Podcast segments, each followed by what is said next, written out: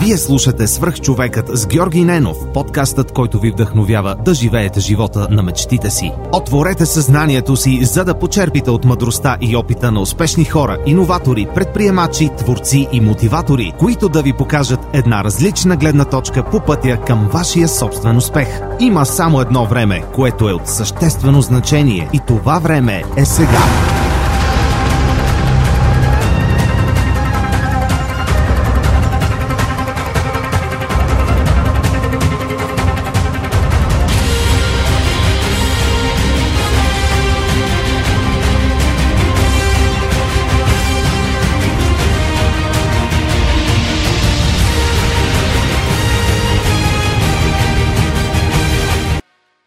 Здравейте, приятели! Преди да започне днешното интервю, искам да ви споделя един имейл, който получих наскоро от Иван Найденов. Здравей, Георги! Пише ти за първи път. Доста харесвам подкаста ти. Открих го преди половин година и съм много доволен от това. Във връзка с мобата ти за обратна връзка за книгите в Storytel, ти казвам, че благодарение на теб се запознах и абонирах за приложението. Много съм доволен, че за 3 месеца прочетох над 8 книги, което е супер никога нямаше да си ги купи или да отделя времето да ги чета. Това е серията Милениум от 6 книги, автобиографията на Ричард Брансън, както и Сапиенс но Ювал Ноа Харари. Започнах и записките по историята на България от Стефан Цанев. Сапиенс ти го препоръчвам, ако не си го чел. Иван явно е слушател отскоро и не знае, че Сапиенс е една от любимите ми книги. Искам да му благодаря за това, че сподели обратната си връзка за Storytel и това как Storytel и аудиокнигите му помагат да променя живота си към по-добро. А сега отиваме към следващия епизод на Свръхчовекът. Приятно слушане! Здравейте, вие сте Свръхчовека с Георги Ненов. Днес имам изключителното удоволствие да ви представя моят приятел Коста Атанасов. Коста, здрасти, много ти благодаря, че приема моята покана. Здрасти, аз ти благодаря, че ме покани и наистина много се радвам на свръхчовека. Слушам го вече две години ли станаха нещо такова много Яко. редовно. Слушал съм почти всички епизоди и наистина ти си един страшно вдъхновяващ човек и Честа е моя аз да присъствам тук в студиото ти. Благодаря ти за покана. Аз ти благодаря. А всъщност много интересно как се запознахме. А, ти ми беше писал а, нали, в групата, в фейсбук групата, където са всички хора, които подкрепят свръхчовека. Ти си един от тях и ти да. благодаря за което ще стигнем от там защо избра да, да подкрепиш свръхчовека. А всъщност а, ти ме покани да пием по бира, видяхме се, буквално един цял след обед до вечерта си говорихме, накрая дори гостувах твоя подкаст, който още не съществува. Да, той малко не съществува, това може би не трябва да говорим за него. Но да, точно така. Аз, а, нали, слушайки нещата, които ти правиш, а, чувствайки се толкова вдъхновен, просто няма как да... Аз когато а, видя такива хора като теб, м- искам да бъда... А, как, как да искам да се докосна от тях по някакъв по... А, по-близък начин. В смисъл искам да имам контакт.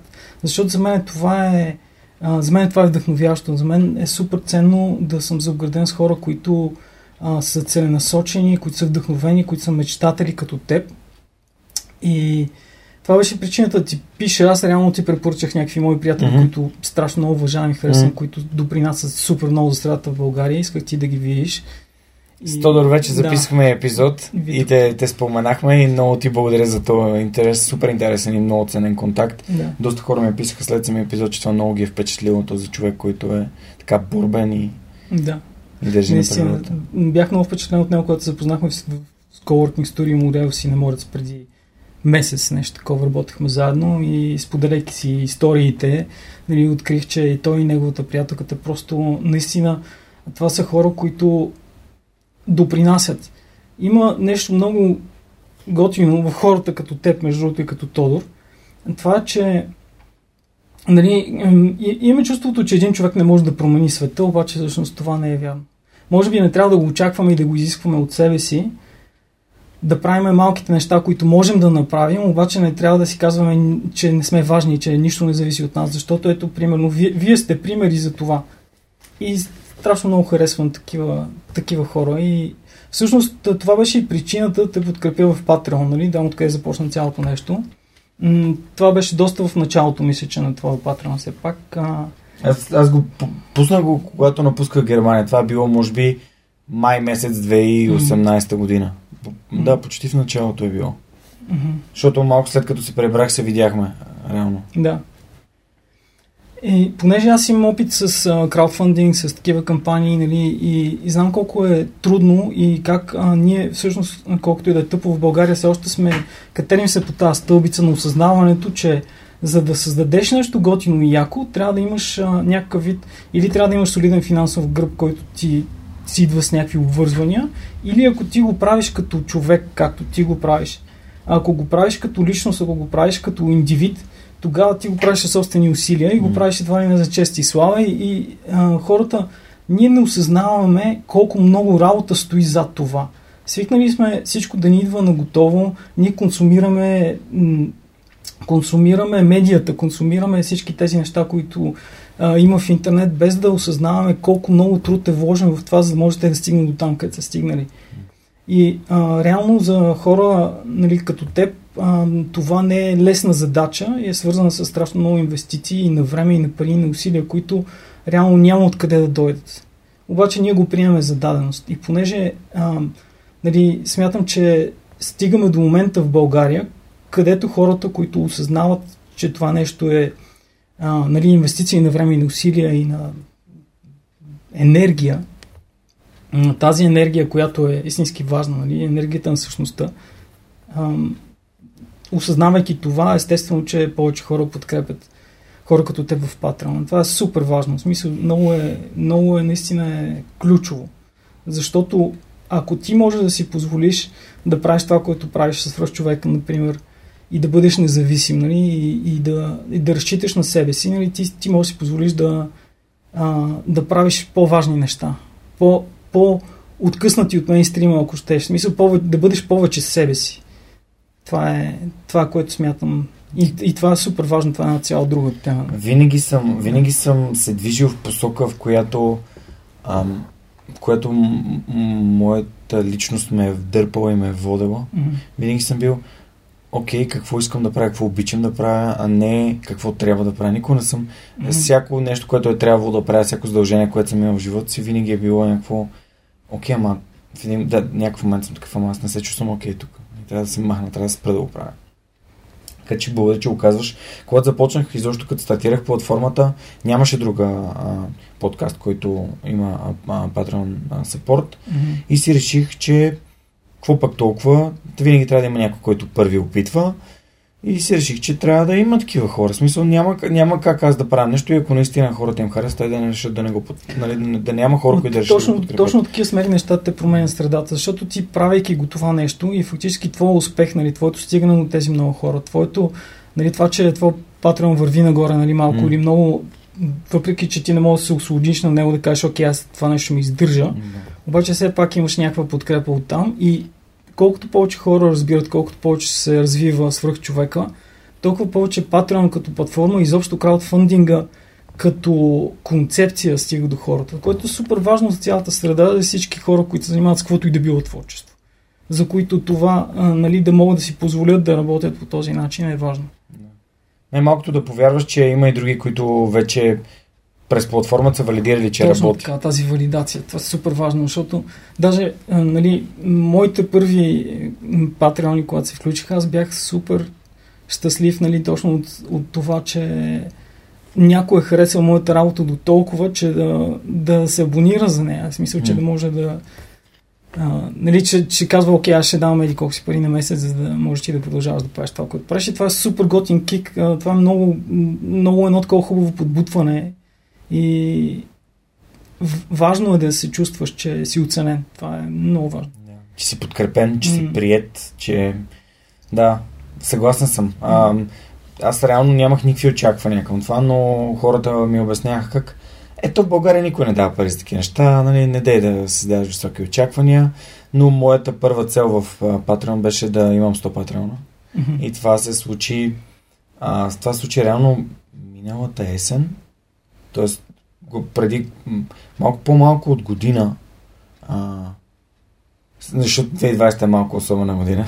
Да, определено е малко особена, да. Да, и всъщност се случи преди около година и, и от тогава насетне нали, не са пораснали кой знае колко нали, петрените в момента са към 100, 120 човека. Но а, целта беше да им 100. Mm-hmm. И като имаш 100, Най- най-важни са първия, най- първия е най-важен. И оттам нататък вече са, окей, какво мога да направим и като станем 100, да си направим партии, да се съберем. Да. И предвид нали, корона не може да се съберем в момента, но партито си остава. То ще си го има.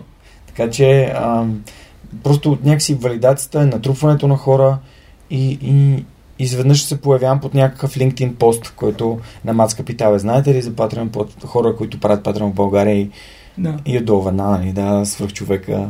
Да. Да. това е Милена, тя, тя е графичен дизайнер, художник. Да. И така, и всъщност изведнъж се появява, както ти си някой от първите, така и те дават за пример. да. И съответно имаш и Да. опит, искаш да го споделиш. И това, което сме си говорили с теб и за твоя патрон. Но докато За стигнем до ти благодаря, но да, това е друга докато стигнем до твоя патрон, нека да, раз, да дадем малко ам, така предистория на нашите слушатели. Кой си ти, откъде си, какво си учил, а, как си открил това, което искаш да правиш и как си му се посветил, нали, какъв, е, какъв е пътя. Знаеш, че ам, сама, самата предистория е много важна, за да може хората да си изградят представа кой е Коста. Защо джовката? Кой е джовката? А, и така нататък. В смисъл, нека да, да задълбаем малко в... да дадем предисторията. Ами, пред историята, в смисъл, какво е най-важното нещо, може би човек не трябва да се дефинира с такива определения, но аз винаги, нали, когато те питат ти кой си, нали, аз казвам, аз съм художник. Всъщност истината е, че аз съм творец, аз обичам да правя много повече неща, отколкото просто да рисувам. А, обожавам да пиша, да снимам, да монтирам, в общи линии какво ли не правя. И а, това, за мен е, това за мен е определението, може би и на мен. А, в- на английски има една а, един израз Jack of all trades. Да. Да това означава човек, който се занимава с много неща, Да. с всичко, с много, нали. А, та, как започнах се занимавам с това? Ми, както всеки, нали, рисуването е едно от нещата, които а, по някакъв начин ти, ти просто започваш с, с това. В много голяма част от случаите, нали, хората започват с някакъв талант. Нали, не всички, но а, от малък съм рисувал и това, което ме е вдъхновявало, са били м- книгите, които съм чел, защото съм обожавал да чета и да се пренасям в тези фантастични светове. Естествено, че любимите ми книги са фентези, sci-fi, нали, тези, тези, тези неща, които те пренасят в едно друго време и място, което е несъществуващо и някакси а, някакси това ме е вдъхновяло. И всъщност интересното е, че а, не съм чел много книги, които са класическа литература. В смисъл, чета страшно много и до ден днешен, но ако няма някакъв фентези елемент в това, винаги ми е било много трудно да се накарам да чета нещо, въпреки че и това се случва. И това ми е всъщност едно от нещата, които искам да променя, които, към които, които бих опитал нали, да чета някаква класическа литература. А, та, така, в смисъл, тези неща ме вдъхновяват върха, нали, пренасенето в тези фантастични светове, което всъщност мога да кажа и за игрите, примерно по-нататък. И естествено, че ти а, пренасяйки се там, искаш да ги изобразиш по някакъв начин тези мечти и това, което, и това, което аз съм правил, нали, рисувал съм постоянно някакви черепи, мечове, космически кораби и такива неща. И всъщност аз учих в механотехникум в Бургас, промишлена електроника беше специалността. Обаче съм много благодарен на моите учители там, които много бързо осъзнаха, доста преди мен, че от мене няма да стане човек, който се занимава с електроника и с някакви такива неща. И всъщност те ме, до голяма степен ме оставяха и ме подкрепяха в това аз да рисувам и да развивам някакви творчески неща, което е малко, в смисъл малко е странно като концепция, нали? Ти си попаднал на някакво място, което не е твоето, обаче хората там разпознават, че това не е твоето място и те те подкрепят в това ти да, да станеш ти. И Мисля, е съм много много, благодарен на, на всичките ми учители учителки нали, от механотехникума, които наистина го разпознаха това нещо и ми писаха там необходимите тройки, четворки, за да мога да продължавам, но не ме занимаваха с глупости, така да го кажем. А, та, та така, по-нататък вече бях започнал да се ориентирам в живота и беше ясно, че се занимавам с рисуване и с, а, с а, анимация и такива неща. И всъщност а, кандидатствах в... Приехаме в нов български анимация, анимационна режисура, а, след което пък а, след което аз вече магистратурата ми беше кино и телевизионна режисура, защото това ми беше интересно, документалистиката ми е интересна, документалните филми са ми страшно страшно интересни. Това ми е любимия жанр. И, и така, в общи линии това ми беше с а, обучението. Като междувременно, нали, едно от ключовите неща, които се случи, всъщност аз, а, нали, естествено, започнах работа в една от първите а, първите български компании за компютърни игри, Hemimont Games, всъщност чакай, Цар. първата, да, Цар. точно така. Всички са играли цар. Да. Всички, които са играли StarCraft, са опитвали цар. Да. В смисъл, това е been there, done that. Хората още играят цар и това е е, култова игра, в смисъл тя е една от нали, първите големи готини е, стратегии в реално време. Та, аз започнах в Hemimont малко след като те приключиха с цар. Тоест а, започнах да работя по следващата игра, която се казваше а, Celtic Kings. Мгм. Ам, Само съм чул, не съм играл. М, изпуснал си играта е много готина, но там има една много готина история, защото аз съм някакъв Повявам се такъв, нали, скоро съм се... А, между другото, аз съм от Созопол, забравих да кажа. Много хора се впечатляват от това супер много. а, но както и да е смисъл, аз бях в... Аз учих, учих в Бургас, а след това изкарах казармата, бях морски, разбира се. А, и а, когато дойдох в София, нали, и си търсех работа, приятели ме насочиха към Хемимонт, което, между другото, аз нямах смелостта да отида там. Естествено, че като човек, който а, е мечтал да се занимава с тези неща, нали, а това е нещо, което аз исках. Обаче странното, което сега си спомням, е, че аз, аз нямах аз нямах смелостта да отида в, в Хемимонт и да кажа хора, вижте сега, аз съм правил тези и тези неща, това, което мога, нали. А вместо това ходих да търся по някакви рекламни агенции работа, което не, че нали, те на няколко места бях одобрен, но приятели ме накараха да отида там. И те говориха, в смисъл в общини те уредиха всичко. Казаха, отиваш там нали, на това интервю, има познати там. Те ще... Той Петър Станимиров беше а, а, креатив, креатив, как се Арт директор. Арт директор. Да. Да, отивам аз там и а, посрещаме нали, в коридора един възрастен човек, който аз не знам какъв е, водиме в стаята. Там са много готини млади хора, които правят 3D, някакви страхотни неща, наистина. А, там се срещнах с а, една огромна част от елита на, на въобще на българската 3D графика тогава. Имах възможност да работя с тях. Но интересното беше, че по едно време звъни телефона и търсят Петър Станимиров, който ти спомена. А Петър Станимиров е един от иллюстрациите, иллюстраторите нали, на кориците на тези книги, които, с които аз съм израснал, които аз съм пририсувал, които нали, аз съм си мечтал да рисувам по този начин, нали, с който аз съм мечтал някой ден се запозная. При което аз казвам, ама чакай, това, този Петър Станимиров, който е иллюстратора, ли е? И, и те, да, нали, а Пепи, между другото, нали, този възрастният човек, който ме посрещна, всъщност, нали, дига телефона и аз бях такъв пълен шок. И, нали, къде съм попаднал? И в общи линии това е, нали, с, а, с Пепи им беше арт директор дълго време. Просто страшно много научих в този екип от тези хора и защо попаднах в една среда, една много готина приятелска среда и въобще м- съм много благодарен, нали, че имах шанса да работя там. Оттам всъщност а, откъде идва Джови, нали, Джовката. Джови идва от а, групата Бон Джови, която предполагам си чува за нея. А, аз бях огромен фен на Бон Джови. И това, което мене ме, ми харесва в тях и до ден днешен, което много ме пали, е, е този нали, плъмтящ оптимистичен позитивизъм. Мгм. Там има една вяра, нали, като слушаш текстовете, има една вяра в, а, в това, че всичко ще бъде наред евентуално. Нали? В смисъл, дори да, си, дори да си зле в момента, някой ден всичко ще бъде перфектно. И това нещо много ме, ми харесва. Нали? В смисъл, то е а, в съчетание с а, енергетиката нали, на то тежък рок. И не говорим за последните албуми на Бон Джови, нали, тях няма да ги коментираме.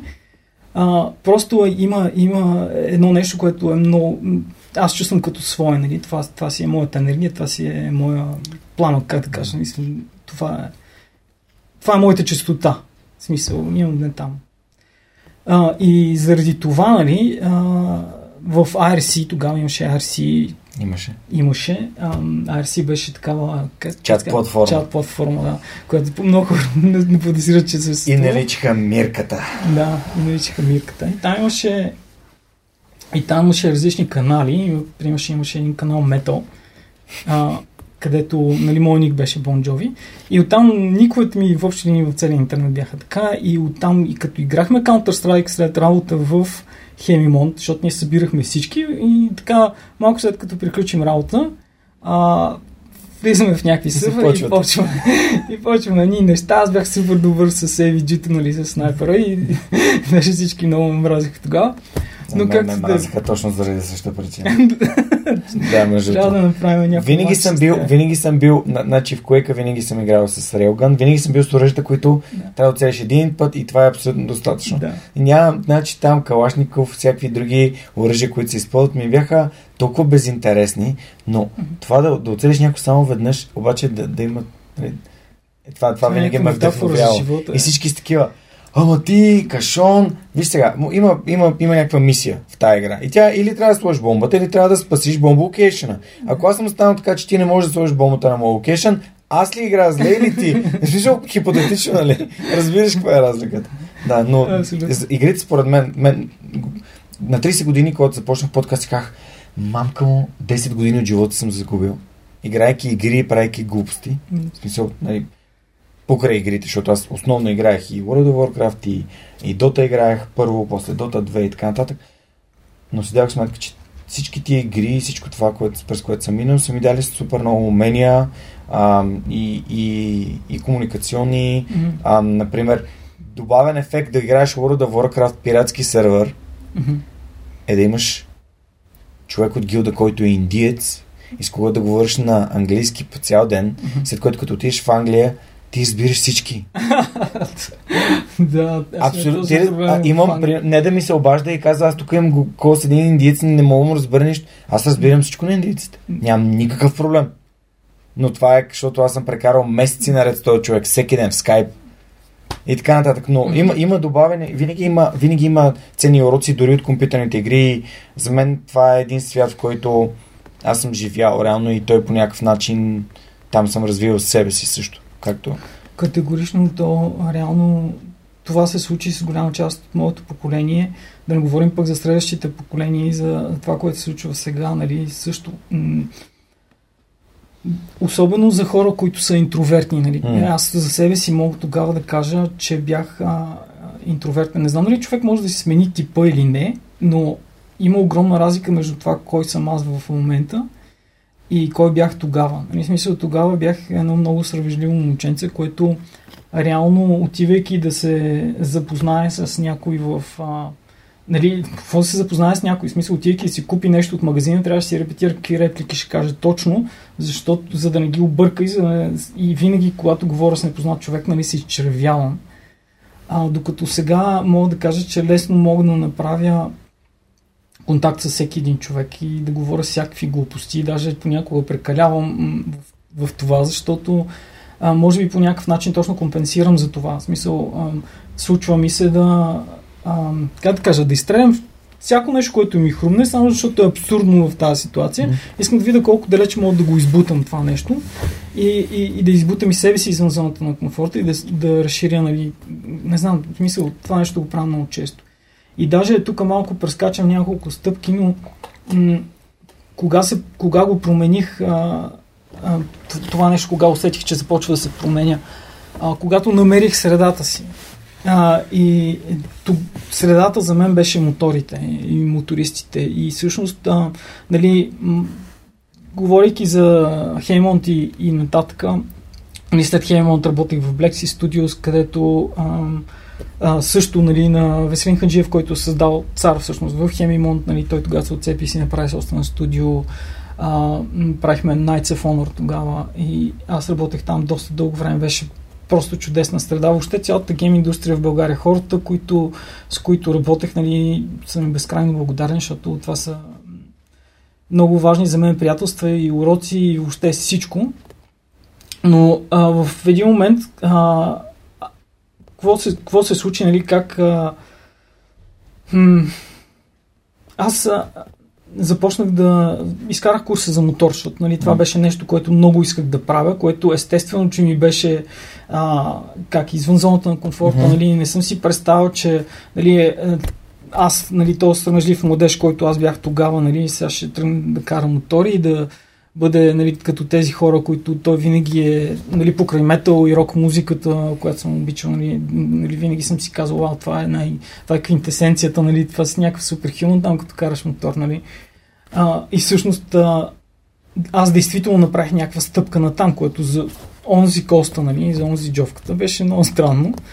Но а, започнах да карам мотор. Първият мотор Тоест, беше... един вид само да обобщя, ти си Да. от зоната си на комфорт тотално. Да, и То, излязах. напуснал си я така много смело. И ам, всъщност, а, започвайки да кара мотор, а, той беше един а, Kawasaki елиминатор, а, който много странен хибрид, с а, пистов двигател, обаче с рама на крузър и линии с много непредсказуемо поведение. Въобще това не беше мотор, на който да се учиш да караш мотор, но както виждаме да чукна дърво оцелях нали, а, до този момент. А, да, влизайки в средата нали, на моторджиите, това беше много важно за мен, защото тогава имаше много по-малко мотори, а, хората бяха супер сплотени, нали, моторджиите бяха сплотени. То по принцип има едно такова нещо, че ти ако си с мотор, автоматично се чувстваш част от тази общност. И винаги можеш да отидеш при друг моторист, независимо дали го познаваш или не, а, да се запознаеш с него, си говорите за мотора, да си, да си поделяте някакви неща, да карате заедно, да създавате приятелства.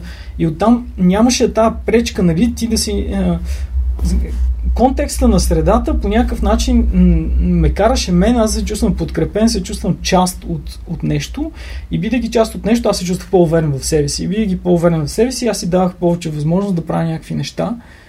А, като това, нали, да си излизам от зоната на комфорта по този начин, в комуникацията, не в нещо друго. И а, това, това, реално, това ми беше първата стъпка към тази промяна, нали, към това да си кажа, окей, аз всъщност да открия, че аз всъщност обожавам нали, да комуникирам с хората, че всъщност това е нещо много мое, че за мен това е лесно, че за мен да създавам приятелства е супер естествено. И, и така, и така а, започнах да... Ре, реално това беше началото, нали? Естествено за всеки един човек тази среда, която те подкрепя, може да бъде нещо коренно различно. То може да бъде игрите, може да бъде просто World of Warcraft, може да е серверите, може да е спорта, да. Може да е музиката, Музиката, може да е нещо друго. Да. И един вид ти Но- си преоткрил себе си през, през моторите. Да, то това И беше някакъв Общността. Да. Е, Може, може, би, може би това е някакъв точно rite of passage. Нали? Да. Ние, а, за разлика от нали, много по-предишните поколения, в които тези неща са били установени по някакъв много друг начин, а, на, нашия rite of passage е малко недефиниран. Ние трябва сами да си го откриваме и за всеки е различен. Да. Което И- пък е толкова хубаво. Което пък е, да, което е... Що може да хубаво. си абсолютно... Няма нищо общо с това, което правиш. В смисъл това, което другите хора преди теб са правили Да. и това, което правиш, да няма нищо общо с ни, нищо, което друг човек прави. Ами не знам, не знам реално а, това, което е, е това, което е. И сега дали е хубаво, по-хубаво, със сигурност не е толкова стабилно, колкото тогава. Нали? Там е имало някакъв установен ред и минайки през този установен ред, ти знаеш кога ти се превръщаш в мъж, примерно. Нали? М. Минаваш през този ред в passage, ти вече си, си мъж. Как, когато в едно общество, което не го е дефинирало това нещо по никакъв начин, ти го правиш това а, и а, дали е по-лесно или е по-трудно, дали е по-хубаво или е по-лошо, а, мисля, че, мисля, че е правилното, защото ние винаги вървим към Ти говориш за пътите на си. на осъзнаване на самия човек. Аз мисля, че по-скоро говориш професионално. Професионално как а, правим някакви тотално неща, които тотално са били, те са непонятни на хората преди нас. Мгм. Но, ще Да. дам пример. Баща ми и майка ми са научни работници. Да. И аз казвам, че не пускам корпоративния свят. Нали? Не пускам. И, и, и много странно, защото нали, в моята глава нали, те, те ням, няма да го разберат никога това. Примерно с майката на един от най-добрите ми приятели си бях говорил още в Хамбург. Бях, тя беше дошла на гости там на брат му и казвам, аз напускам в Тя, ама не, моля те, това, това, си, твой, М. това е работа, добре платена. И аз ама аз не съм щастлив, нали? Аз искам да правя нещо друго. И тя, ама, ама как така ще си напуснеш работата? И, и, и, и, и всъщност Райта в Passage при мен, поне в моя, Мгм. в моя контекст, естествено, нали, контекста определя верния отговор винаги, е, че моето, моите решения всъщност понякога може да са страни на всякакви хора. И никой никога да не е правил такива неща и те да не са чували. Но това не ги прави грешни. Това си моите неща. Мгм. И те ще ме отведат там, където искам да бъда. Мгм. Това, че съм играл 10 години, се правил глупости едно. Нали, сега правя някакви... Наваксвам си по моя си начин. Защото аз съм бил леля, имам приятели по 25 с собствени бизнеси, там някакви стотици хиляди милиони левове, обороти. Ама Мгм. аз защо трябва да сравнявам с тях? Мгм. Те, тези неща, според мен, са, нали, можем да ги наречем така, защото те са трудни. Всъщност, това, което ти си направил, нали, реално е трудно. Защото ти, за теб може да не е било трудно, за много хора ще е трудно. И а, защото, е, защото е вървене срещу всички. Защото е едно излизане от, а, как да кажа, от общата зона на комфорта, защото ти вървиш срещу установените норми, нали, срещу, точно срещу това, което ти каже майка ти и баща ти не биха го разбрали. Повечето хора не биха го разбрали, повечето хора биха избрали сигурността.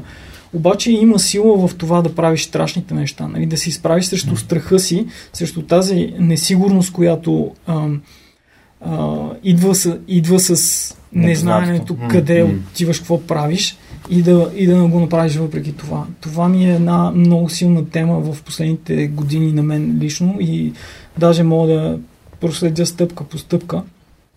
Но на мен е този момент, нали, това професионалното променяне на пътя беше точно заради мотора също. Заради втория ми мотор, който е и сегашния ми мотор. Чакай, това не е втория, това е третия. А, Добре, кажи за втория ти мотор, после стигам до Втория третия. мотор беше, е, когато си продадах първия и бях такъв, о, не мога да бъда без мотор и си купих втория. И с него се научих да карам мотор, защото това беше една Honda NTV, която беше с къса база, много готина динамика, спираше чудесно, беше един много мотор-мотор, разбираш ли? Мисля, нещо, което наистина не е направено за, за да изглежда по определен начин и да ускорява супер много, е направено за да бъде мотор. Да, чакайте ви река за елиминатор, че ми стане интересно. Елиминатора не е лош мотор, просто не е за мен. да. А, та, тогава видях, тогава работех в, а, нали, в Black Sea и видях, попаднах на снимка на моят сегашен мотор, който е Кавзаки Дрифтър. Дрифтъра е за хората, които не знаят как изглежда Кавзаки Дрифтър, които са 99% от населението на света. А, ако си представите Индиан, а Индиана е един крузър, който е с супер дълбоки камъници, Мгм. такива супер класически вид, наистина дълбоки. В смисъл, мгм. по-голяма част от гумата е скрита от камъници. Мгм. Е, и, и това изглежда толкова, толкова добре пипнато, нали, защото дрифтър е правен като трибют на Индиана. На... И това мен като художник, нали, като дизайнер, толкова много ме привлече и, ми каза, и, и, и си казах, вау, това е нещо нечовешки красиво. В смисъл, това е предмет, този мотор, обаче той е страшно красив предмет и аз искам да го имам. Това е моят мотор, аз го разпознавам. Аз, аз знам, че това е моето нещо. Нали, знаеш, че имаш моменти, в които виждаш нещо и то, това е твоето нещо. Мисля, Той за хора може да бъде на него, обаче а, аз просто си го разпознах този мотор и той струваше примерно чисто ново в Штатите, струваше 8000 долара. Аз го гледам в магазина и гледам тази цена и си казвам, вау, нали, аз това нещо трябва да работя на колко години, нали, за да мога да си го позволя. И в този момент си казах, а, че това не е, това не е окей за мен. Аз искам да променя нещо в живота си, защото аз искам да притежавам този мотор. А в момента в живота ми не мога да го притежавам. И всъщност тогава имах, а, как да кажа, късмета и също така и в, бях придобил професионална увереност в себе си достатъчно, че свържа с а, едни пичове Offset Software се казваха и те правиха а, един супер, супер а, напредничав енджин. Project Offset се казваше играта, която правеха с него, но той имаше motion blur и normal мапове и това нещо беше в а, а, смисъл Next Gen, Next Gen, когато, нали, в ерата, когато Next Gen не се зараждаше. Нали, в смисъл Мгм. наистина страшно, страшно силен визуално енджин, който м, изпъкваше сред останалите. да обясним какво е енджин на хората, които не Да, знаят. енджина е платформата, на която се изгражда играта. Мгм. Тоест, а, за реално, как, как иначе би го обяснил ти? Ами да, платформата върху която се изгражда играта. Един вид а, като двигателя, Двигателя, на на двигателя. Нали? Това, което имаш на разположение ако то не поддържа това, което искаш да направиш, то не може да изглежда и да се работи по... Да. Примерно, на, много интересно, ако спомняте, нали, Doom, това е нали, 2D engine, т.е. след това вече в Quake 3D. има 3D engine, Unreal имаше много известен такъв енджин за, за шутъри. Дори май Counter-Strike е построен там на мисля, че беше Да. на Half-Life, мисля, че идва от Unreal, самия Да. енджин на идеята. Но да, Да, а, та, Offset Software. беше много беше много напредничав енджина за времето си. И, Да и играта, която ти сега, ако го видиш, сигурно няма да си впечатлен, защото става въпрос за време, което е преди 15 години или не знам Мгм. точно колко. Защото аз от 20 години се занимавам нали, професионално в гейм девелопмента.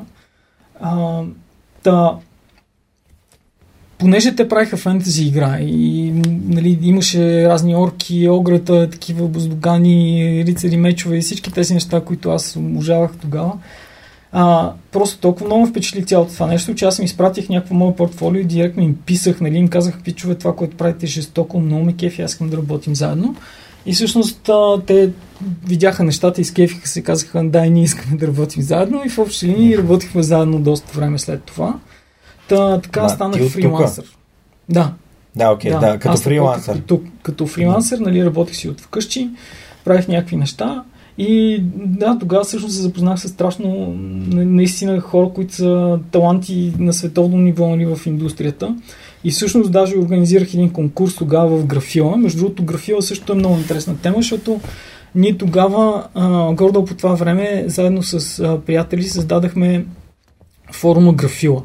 Графила, нали, хората, които са дизайнери, вероятно са чували за него, но за останалите това е форум за графичен дизайн, всякакви дигитални изкуства, за 3D, за 2D, за анимация, за а, фотография също, нали, всичко, всичко, което беше творческо, нали, като дигитално изкуство тогава, а, имаше си субфорум и аз бях и модератор на 3D секцията там и а, организирах няколко конкурса за 3D графика, които наистина бяха безпредседентно големи за времето си, като в един имаше международно жури от а, а, хора, които са наистина титани нали, в, в а, индустрията. Имахме страшно голямо участие, награждаване, въобще спонсори и така нататък, награди и всякакви готини такива работи. А, та, в, бях сигурен от това, че, че съм започнал да бъда фрилансър, Мгм, станал съм фрилансър. И в общи линии така открих, че освен всичко друго, нали, аз а, това е всъщност много, много готино. Ти разполагаш с времето си реално изцяло. Ти преценяваш кога, можеш, кога работиш, кога не работиш. М, Нали, а, колко работа можеш да свършиш днес. Примерно аз имам дни, когато работя почти денонощно. Има нощи, когато работя почти нощно. Има... Е, Буквално може ще кажеш, че може да не Работа. си лягаш. Да, мога, Да, да, окей. мога да не си лягам. и Всъщност много често не си лягам, защото а, когато попадна в това състояние на флоу, а, на наистина на вдъхновение, когато... Защото то вдъхновението, това също е много интересна, темата за вдъхновението е много интересна като цяло, но аз си мисля, че то е като... Много хора го чакат да дойде и това е много голяма грешка. В смисъл, пострелват се в кръка. Вдъхновението понякога идва, да, понякога идва и те връхлита и ти трябва да усечиш този момент и да го използваш, нали, да го хванеш и да наистина да го използваш, да го утилизираш. А, обаче, също така има момент, в който ти трябва да извикаш вдъхновението, нали, когато то не е там. И това, е, това става единствено с работа. Това е супер елементарен принцип. Всяко едно нещо в а, Вселената има инерция. М. А, има инерция цялото, което се движи, има инерция цялото, което е спряло. Ако ти си спрял и не правиш нищо, естествено, че трябва да преди да започнеш да можеш да правиш нещо, ти трябва да положиш по- по-голямо усилие, за да можеш да приведеш това тяло в движение. Тоест, а, творческото си цяло трябва да приведеш в движение. Тоест, а, креативността си трябва да, трябва да бутнеш, трябва да отидеш зад нея, нали, да въртнеш ма- манивелата, да отидеш и да буташ, нали, ако ще да е в кълта, ако ще е както ще да се движи. Ако ти си там и буташ достатъчно дълго време, в един момент двигателя, нали, това, това вътрешно горене, което аз обичам да го използвам този израз, защото а, горенето вътре в теб, нали, това, този пламък в сърцето, нали, това, вдъхнов, това е вдъхновението, това е, това е страстта за мен. Нали, смисъл, да усещаш тази енергия на аз сега искам да направя точно това нещо, mm-hmm. да си там, където, където си да правиш това, което правиш. Нали, да си в този флоу. Mm-hmm. И а... Тоест не е процес на безкрайно търсене и намиране и търсене и намиране и търсене и намиране, а е въпрос на... Ти може да го предизвикаш. Предизвикване и то да остане да, да, да, да тлее в тебе тази енергия на вдъхновението. Въпрос на постоянство е. Точно за това нали, казвам това, а, нали, тази аналогия с спрялата кола mm-hmm. и с бутането, mm-hmm. за да запали двигателя.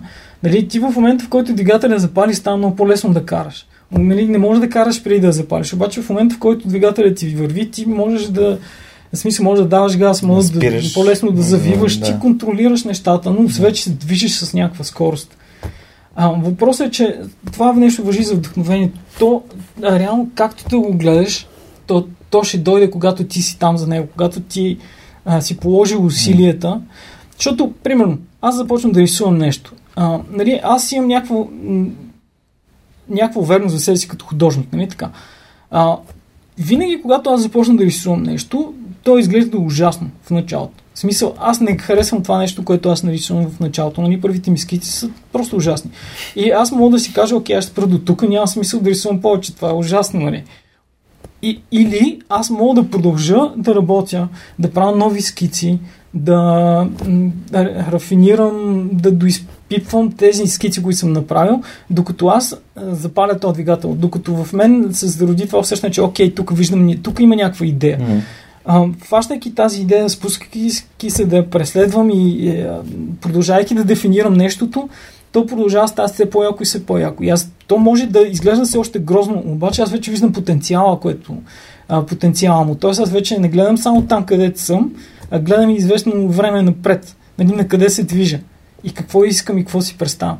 И в един момент се получава такъв процес, който е самоподдържаш се. Нали, ти палиш двигателя, буталата се движат, там нещо се взривява някъде а, и някакви валва предават това движение на колелата, ти се движиш напред. Да, и виждаш далечината къде искаш да отидеш и да. както се казва и при мотора, Колкото you're повече... going where you're looking at. Да, сам...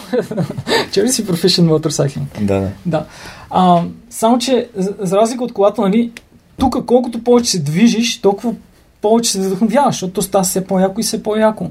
Mm. И, и реално, нали, единственото нещо, което трябва да знаеш, за да бъдеш вдъхновен, е, че вдъхновяването е процес.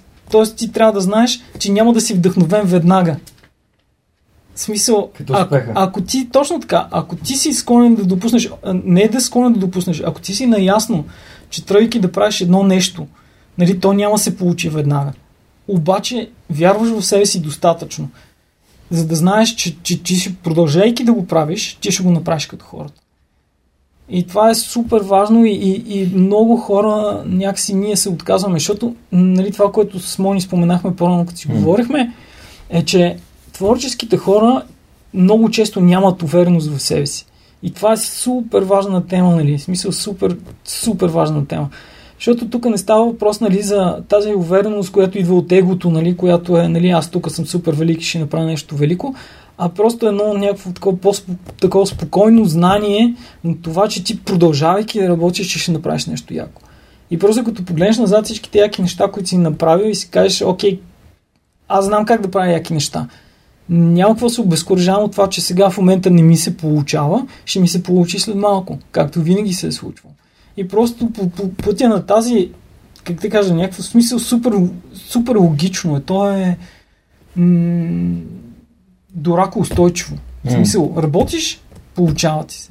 Точка. Ако, ако не се откажеш, ако продължиш да работиш, ще се получи. И това нещо въжи за абсолютно всичко. Съгласен съм.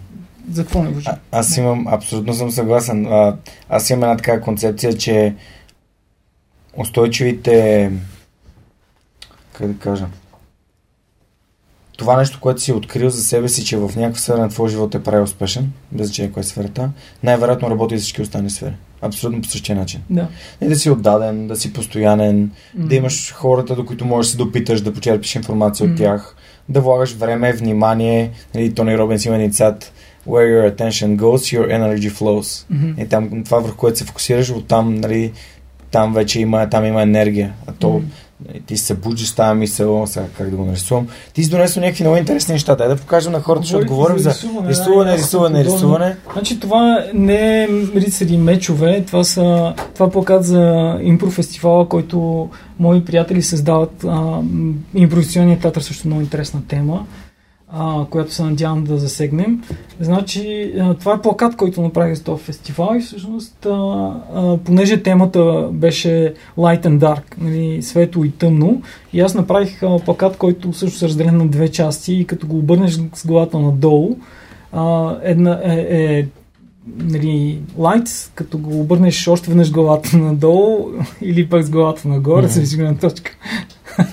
Тогава е dark. И, и те са различни, различни неща се виждат, но иначе едно и също нещо пише, просто като два плаката в един. Да, много е Е, изглежда. Много е идея, това нещо е е рисувано на ръка, изцяло на ръка с а, копик маркери. Те са едни такива японски маркери, които могат да се наслагат много интересни и аз ги открих при няколко години благодарение на един приятел Нелсън. А, и страшно, но просто открих си моя си начин на рисуване. Тук е комбинирано с цветни моливи. Тук с Муката казахме, че тук не харесват цветовете, че бихме облизали постера.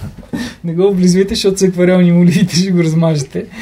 А, затова си го свърших по-далеч от вас. Добре, я покажи още някакви неща. А, да, това е от приключенията на Джовката. Приключенията Това на твой влог, Джовката е стигнем моят до влог, за който ще стигнем, но това е интрото на влога и не знам, Монка, вижда ли се това нещо за хората, които слушат Добре. подкаста по, по радиото, най-вероятно не се вижда. Елате в YouTube канала на Свръх човека и намерете видеото с джовката, subscribe и ударете към банката, нали така се правиш?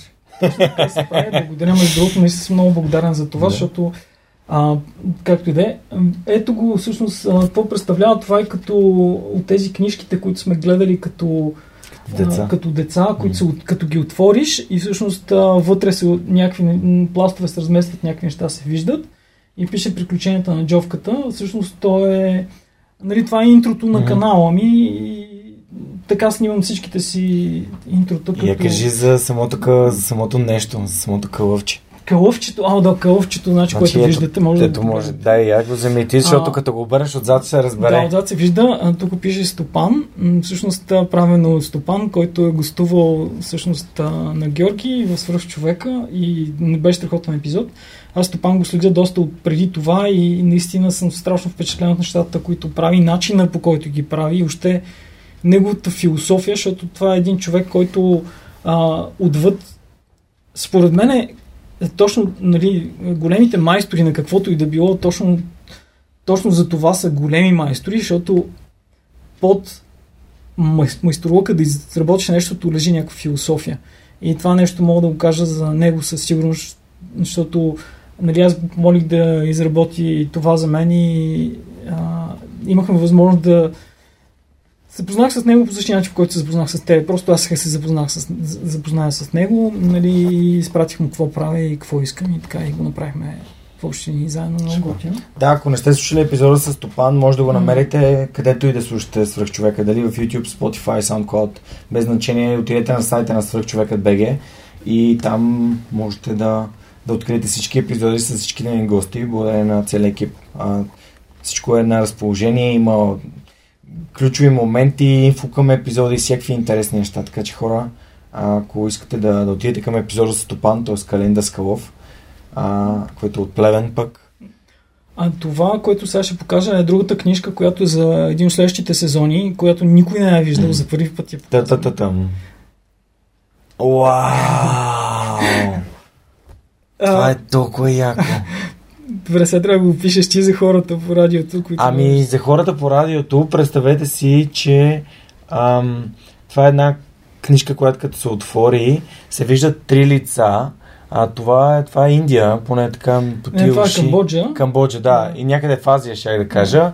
И една лодка с а, двигател и джовката е с една тениска на Дарт Вейдър. Има крокодил. В крокодил общи линии, това, което трябва да направите да отидете в YouTube канала на свърх човек и да ги видите там нещата. И това е от също от Стопан. Познавам, то е Да. Начин, по който изглежда е супер. Да, та... Да, добре, окей. А, ай още малко и да достигнем до приключенията на джовката. Докъде стигнахме? Стигнахме до третия мотор.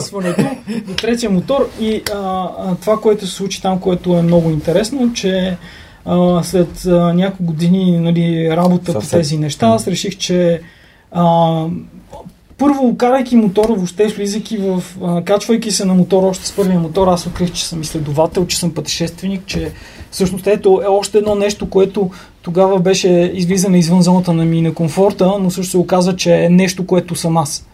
Тоест, не знам колко често се случва това, може би не винаги, обаче а, предизвиквайки себе си и излизайки извън границите си, ние можем да открием, че всъщност нашите граници въобще не са били там, където ние сме си мислили, нашите граници са много по-далече.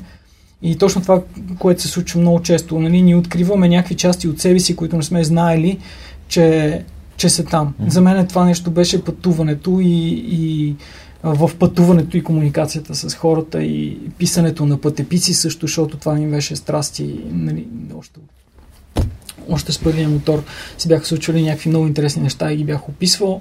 А, имаха доста широка публика. А, нали, а, Офсет, след така, офсет. да.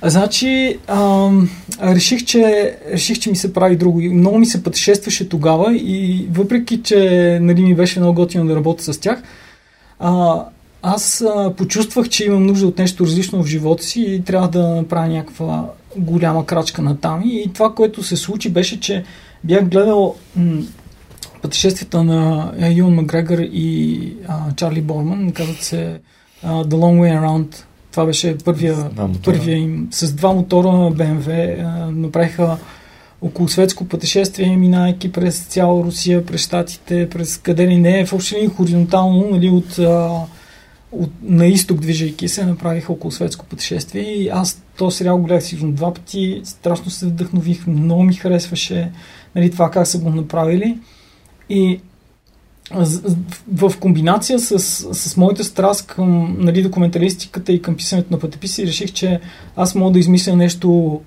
подобно, мога да, мога да направя нещо такова. И в общи линии, както това си ми беше мечта, нали, та мечта не беше така, нали, тя беше няколко години, но а, в един момент реших, край аз го правя това нещо и имам 6 месеца да, да го организирам и да го направя.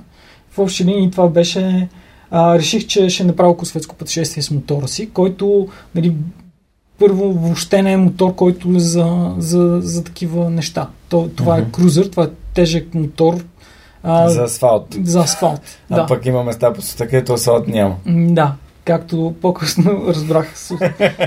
Лично се убедих в това. Добре, не, Да. ще ми е интересно. Та, реших, че го правя за 6 месеца. Успях, нали, а, и аз като тебе така събрах един малък екип, който, нали, идеята ни беше, ни направихме една презентация, която аз написах не, нещо като документ, където описах какво искам да направя и тръгнахме да търсим спонсори, защото аз бях събрал някакви пари от работата нали, в предишните години, но нямах парите да завърша около светското си пътешествие, имах парите да стигна до някъде. Обаче аз, а, както много други неща, които правя, а, нали, първо правя нещото и после Казвам гледам хуп. как... А, да, или ауч. А, в случая беше и двете. А, в смисъл, успях да се организирам по някакъв начин, успяхме да открием спонсори. Това ми беше... Идеята ми тогава беше, между другото, и това се случва в 2009 година. Това беше тогава, нали, това Kickstarter стана известен след това. Там нямаше тази концепция за краудфандинг. Мгм. И аз много, понеже бях мислил по въпроса още преди това, нали, как е възможно това нещо да се случи. Нали, вместо ти да, а, как да кажа, да отиваш в някоя телевизия или да се ангажираш с някой спонсор, който може да не харесва твоето съдържание, който ще те ограничи по някакъв начин ти да правиш някакви определени неща, начина по който се изразяваш. Нали, доколко, доколко ти ще си свободен да бъде себе си, ако работиш по този начин. Versus, нали, а, срещу а, краудфандинг модела, който е много хора плащат малко пари, за да може това нещо да съществува, защото те харесват това, което правиш mm-hmm. и, и тяхната помощ и подкрепа те, те подбутва напред и, и ти дава следващата стъпка. В моят случай, нали, Patreon.com. Да, Да. в този случай Петрин, тогава Петрин не съществуваше. Да. Тогава нали, моите опции бяха а, единствено нали, ня- някаква подкрепа през а, SMS и хората имаха възможност да пращат Мгм. SMS-и, а, PayPal, банкови сметки и Мгм. такива неща. А, и въпреки това, между другото, това, което трябва да отбележа е, че това си идва с една доза, как да кажа, при нас, може би точно защото заради българската среда, заради това, че ние сме тук и хората не са готови за това, а, и, и ти имаш чувството малко на вина, че ти го правиш това нещо. Едва ли не, хората го приемаха, бе ти вместо да ги дадеш тези пари, в смисъл, защо хората ти пращат пари за тебе да си шматкаш, нали, да си веш гъза по света с мотора, вместо да ги пратят, платят на, да ги пратят на някой mm-hmm. човек, който има нужда от тях, mm-hmm. който е болен, примерно, или нещо такова. И те, нали, въпреки, че естествено, че нещата не са или-или. Нали? Ти, ти първо те пари не избираш нали, на кой да ги пратиш. Ти най-вероятно можеш да направиш и двете неща, ако искаш. Ако за теб е по-важно да подкрепиш някой, нали, естествено, че е по-важно да подкрепиш някой, който има нуждата mm. от това, нали? Но ако ти харесваш съдържанието на някой, ако ти харесваш това, което прави и искаш той да може да продължи Човек, който е. Да. А, както да е, в смисъл им, имаше и от моя страна включително някаква съпротива към това и някакво чувство на удобство, че аз прибягвам до това, нали, едва ли не. А, мой, е, усещането ми беше, ми хората ще си помислят за мен, че аз едва ли не ги моля, нали, за mm. моля ви се помогнете ми, когато mm. нали, не беше такъв случай. Аз искам да правя нещо, което е много яко. Ако на вас ви харесва, да искате да станете част от него? Да. да okay. а, смисъл, както и да е, успях да го направя, нали, аз през цялото време се борих и със собствено си чувство за, със собствен си перфекционизъм, mm-hmm. защото за мен аз знам какво мога и искам да дам всичко, което мога. Mm-hmm. Когато аз не, нямам възможността да дам всичко, което мога да направя най-якото нещо, което мога, това нещо много ме бъгва. Mm-hmm. И смисъл това нещо много ме е спирало и това е една постоянна борба за мен да мога да пускам нещата в някакъв стадий, в който те са достатъчно добри. Нали, това нещо е окей, okay, да, мога да го направя по-добре, да, никой няма да разбере разликата и какво беше там за последните 20%? Да, последните 20%. Да, ми да. то правилото на, на парето или да. доста, доста известен принцип 80-20 че да. 80% от резултата идва от 20% от усилията. Да. И за да стигнеш следващите е много по-лесно да направиш един път с 20% от усилията, 80% от резултатите, защото следващите 20% ще доведе до 96% от първоначално замисления резултат. И mm. а, прогресивно след това, след тези 20%, всички други усилия, които са много повече, да. не води до съществена промяна в това, да. което ти правиш. С други думи казвам, но просто последния смисъл, за да го полираш до, начин, до, до това ниво, до което всъщност аз искам да го полирам, ще ми отнеме страшно много усилия, които няма си заслужават а, това, което ще спечеля. Силициевата долина има един цитат. Done is better than perfect. Да. Направеното е по-добро от перфектно. Абсолютно. И аз тогава започнах да го откривам това нещо, както и нали, имах включително и аз тогава отивах в Германия на е, е, е, един мотосъбор на Horizon Unlimited, което е една общност на пътешественици, нали, световни пътешественици, които са които наистина правят гигантски пътувания, които споделяха опит и всякакви такива неща. И там техния, нали, шефа на тази организация, бяхме седнали с него и си говорихме и той ми даваше съвети за това, което правя. И той ми каза, а, виж, пич, това, което трябва да запомниш е the KISS principle. Mm-hmm. Keep it simple, stupid. stupid да. да. Тоест, всяко нещо трябва да е просто. И естествено, че аз не го послушах и направих много неща сложни, което естествено, че после ми експлодира в лицето. Но а, това, идеята на цялото ми пътуване беше аз пътувам и всеки ден пиша пътепис с снимки за моите преживявания. Което беше страшно оптимистично и амбициозно. Нали? Това всеки ден ти знаеш какво е. Всеки ден от пътешествие цял да. ден караш и изведнъж да. такъв О, последното нещо което бих искал да направя. Да, има две неща, които са по-важни от писането. Спането и яденето. Да. И искаш просто да си легнеш и да си починеш. Има много пъти, в които аз също съм отлагал неща, които трябва да направя или да напиша. Mm. И то в комбинация при мен беше много особено лошо, защото в комбинация с моят перфекционизъм аз, аз обожавам да пиша. Mm. И, и като пиша нещо, искам да го полирам, искам да бъде изчистено, искам да бъде монтирано така, че всичко да, да има флоу. Нали. И, и това нещо това нещо ми се даваше огромни затруднения, защото аз като седна да пиша за един ден и примерно пиша две страници текст и след това трябва да наредя снимките. И ти когато пътуваш, цял ден си пътувал, нали, както и да е, нали, случват се много интересни неща, естествено колко повече интересни неща, толкова повече имаш да го пишеш. Обаче въпросът е, че в един момент се получава е, една инфлация на времето. Един дефицит на време, защото ти не, трябва да имаш време в пътуването ти, в което ти не пътуваш, за да можеш да пишеш. Което ти удължава времето за пътуване. Което ти удължава времето за пътуване, удължава ти парите, удължава ти всичко, нали, смисъл. И, и, и това са неща, които на този етап още аз не бях разбрал.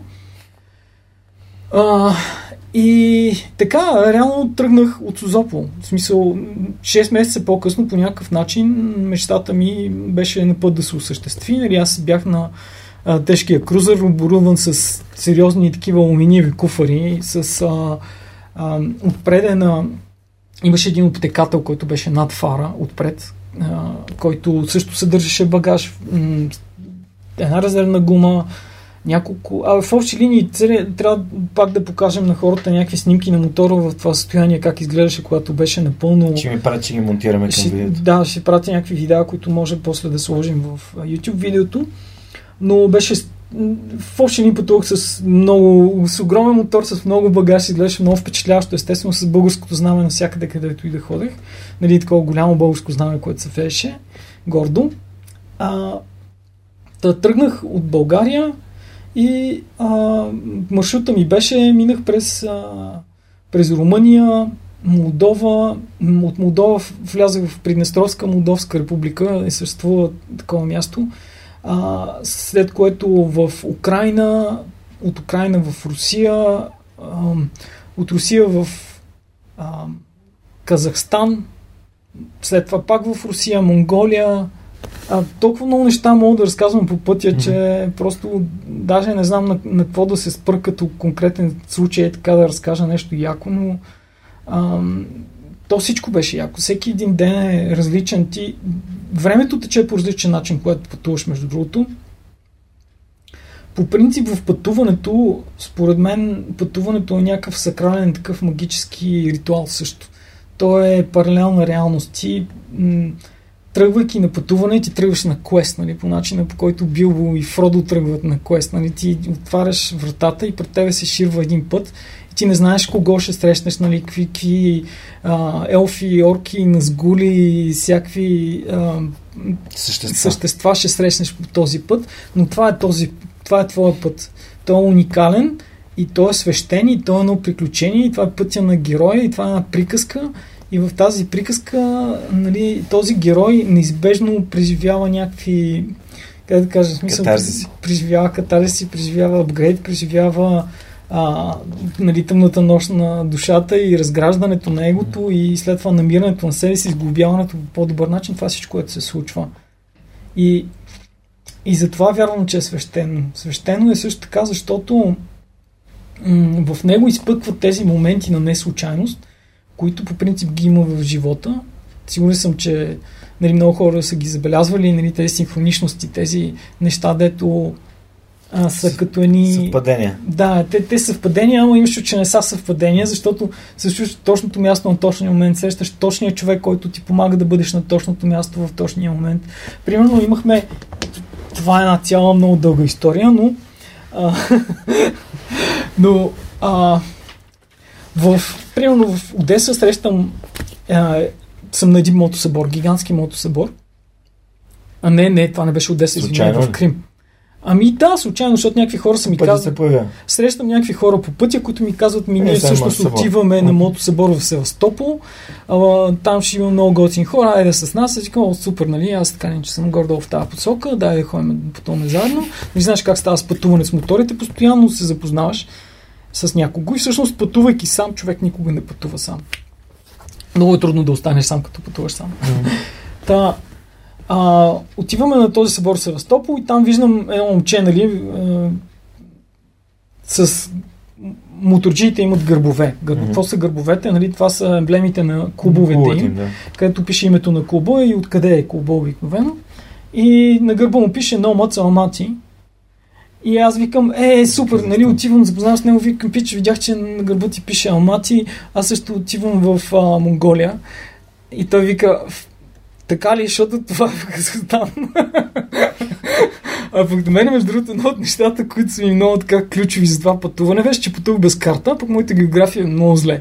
Аз си откривах в движение. Буквално, а, как да кажа, смисъл... Да, това се едно да тръгнеш да, да, да, да, да, да пътуваш в морето без да имаш, не знам, компас, нали, не знаеш какво се движиш. Да, в общи линии има, аз имам чувство за ориентация, просто географията ми беше слаба точка, до момента в който аз се сблъскам с някакви граници на държави. Е така, примерно, когато си купувах мотора, моя, този мотор, отивах, отидах в Трябва да ми кажеш как изобщо си го купил, защото каза, че трябва да промениш себе си и всъщност стигна от това, че си кандидатствал в тази компания. Тоест те ти даха достатъчно заплащане, Да, за да купиш мога. мотор. Да, аз не си го купих нов този мотор, аз си Да. го купих на старо. Да. Обаче, нали, може да си позволя реално да, да си го купя. Нали, това, осъзнаването, че аз не мога да изкарам тези пари за, за някаква машина, която е мотор, която не е нещо важно, ключово за живот, това не е апартамент. Мгм. Ти трябва да работиш няколко години. В смисъл, това, това нещо не е наред там. Да, тоест искаш да кажеш, Да. окей, вариантите ми са какви да намеря нали, нещо, което да изкарам повече пари. Еми, да, реално точно. Да. точно И си бил проактивен. Да. Да, просто исках да, да го уточним, Да. че не стана ясно. Все едно Да. ти си почнал работа при тях и изведнъж вече имаш мотор. Да, да, да. Е, да продължаваме, моля. А, та, как си купих този мотор и какво се случи, нали, за да иллюстрирам това с географията? А, отивам в Германия, а, купувам си мотор и тръгвам да се прибирам към България. Но аз нямам карта. Да се... смисъл, отишъл съм самолет в Германия, качвам съм мотора, тръгвам да се прибирам. В моята глава каква е? Германия западна, Германия западна Европа, България източна Европа. Значи трябва да карам на изток. Какво е на изток от Германия? Полша. Отивам. Да. В общи линии а, отивам в Польша и ми пише един мой приятел Близък Какулчо, нали, вика къде си? Аз викам и в Польша прибирам се в България, защото той знаеше, че отивам да купя а, мотора и те викам, и какво правиш в Польша, ако се прибираш в България, при което бях чакай малко, той защо ми го задава този въпрос. Отидох в една бензиностанция, погледна картата и се оказа, че с Польша е доста на север от България. В смисъл доста на север от България. И аз се трябва да се движа на юго-исток, а не само на изток.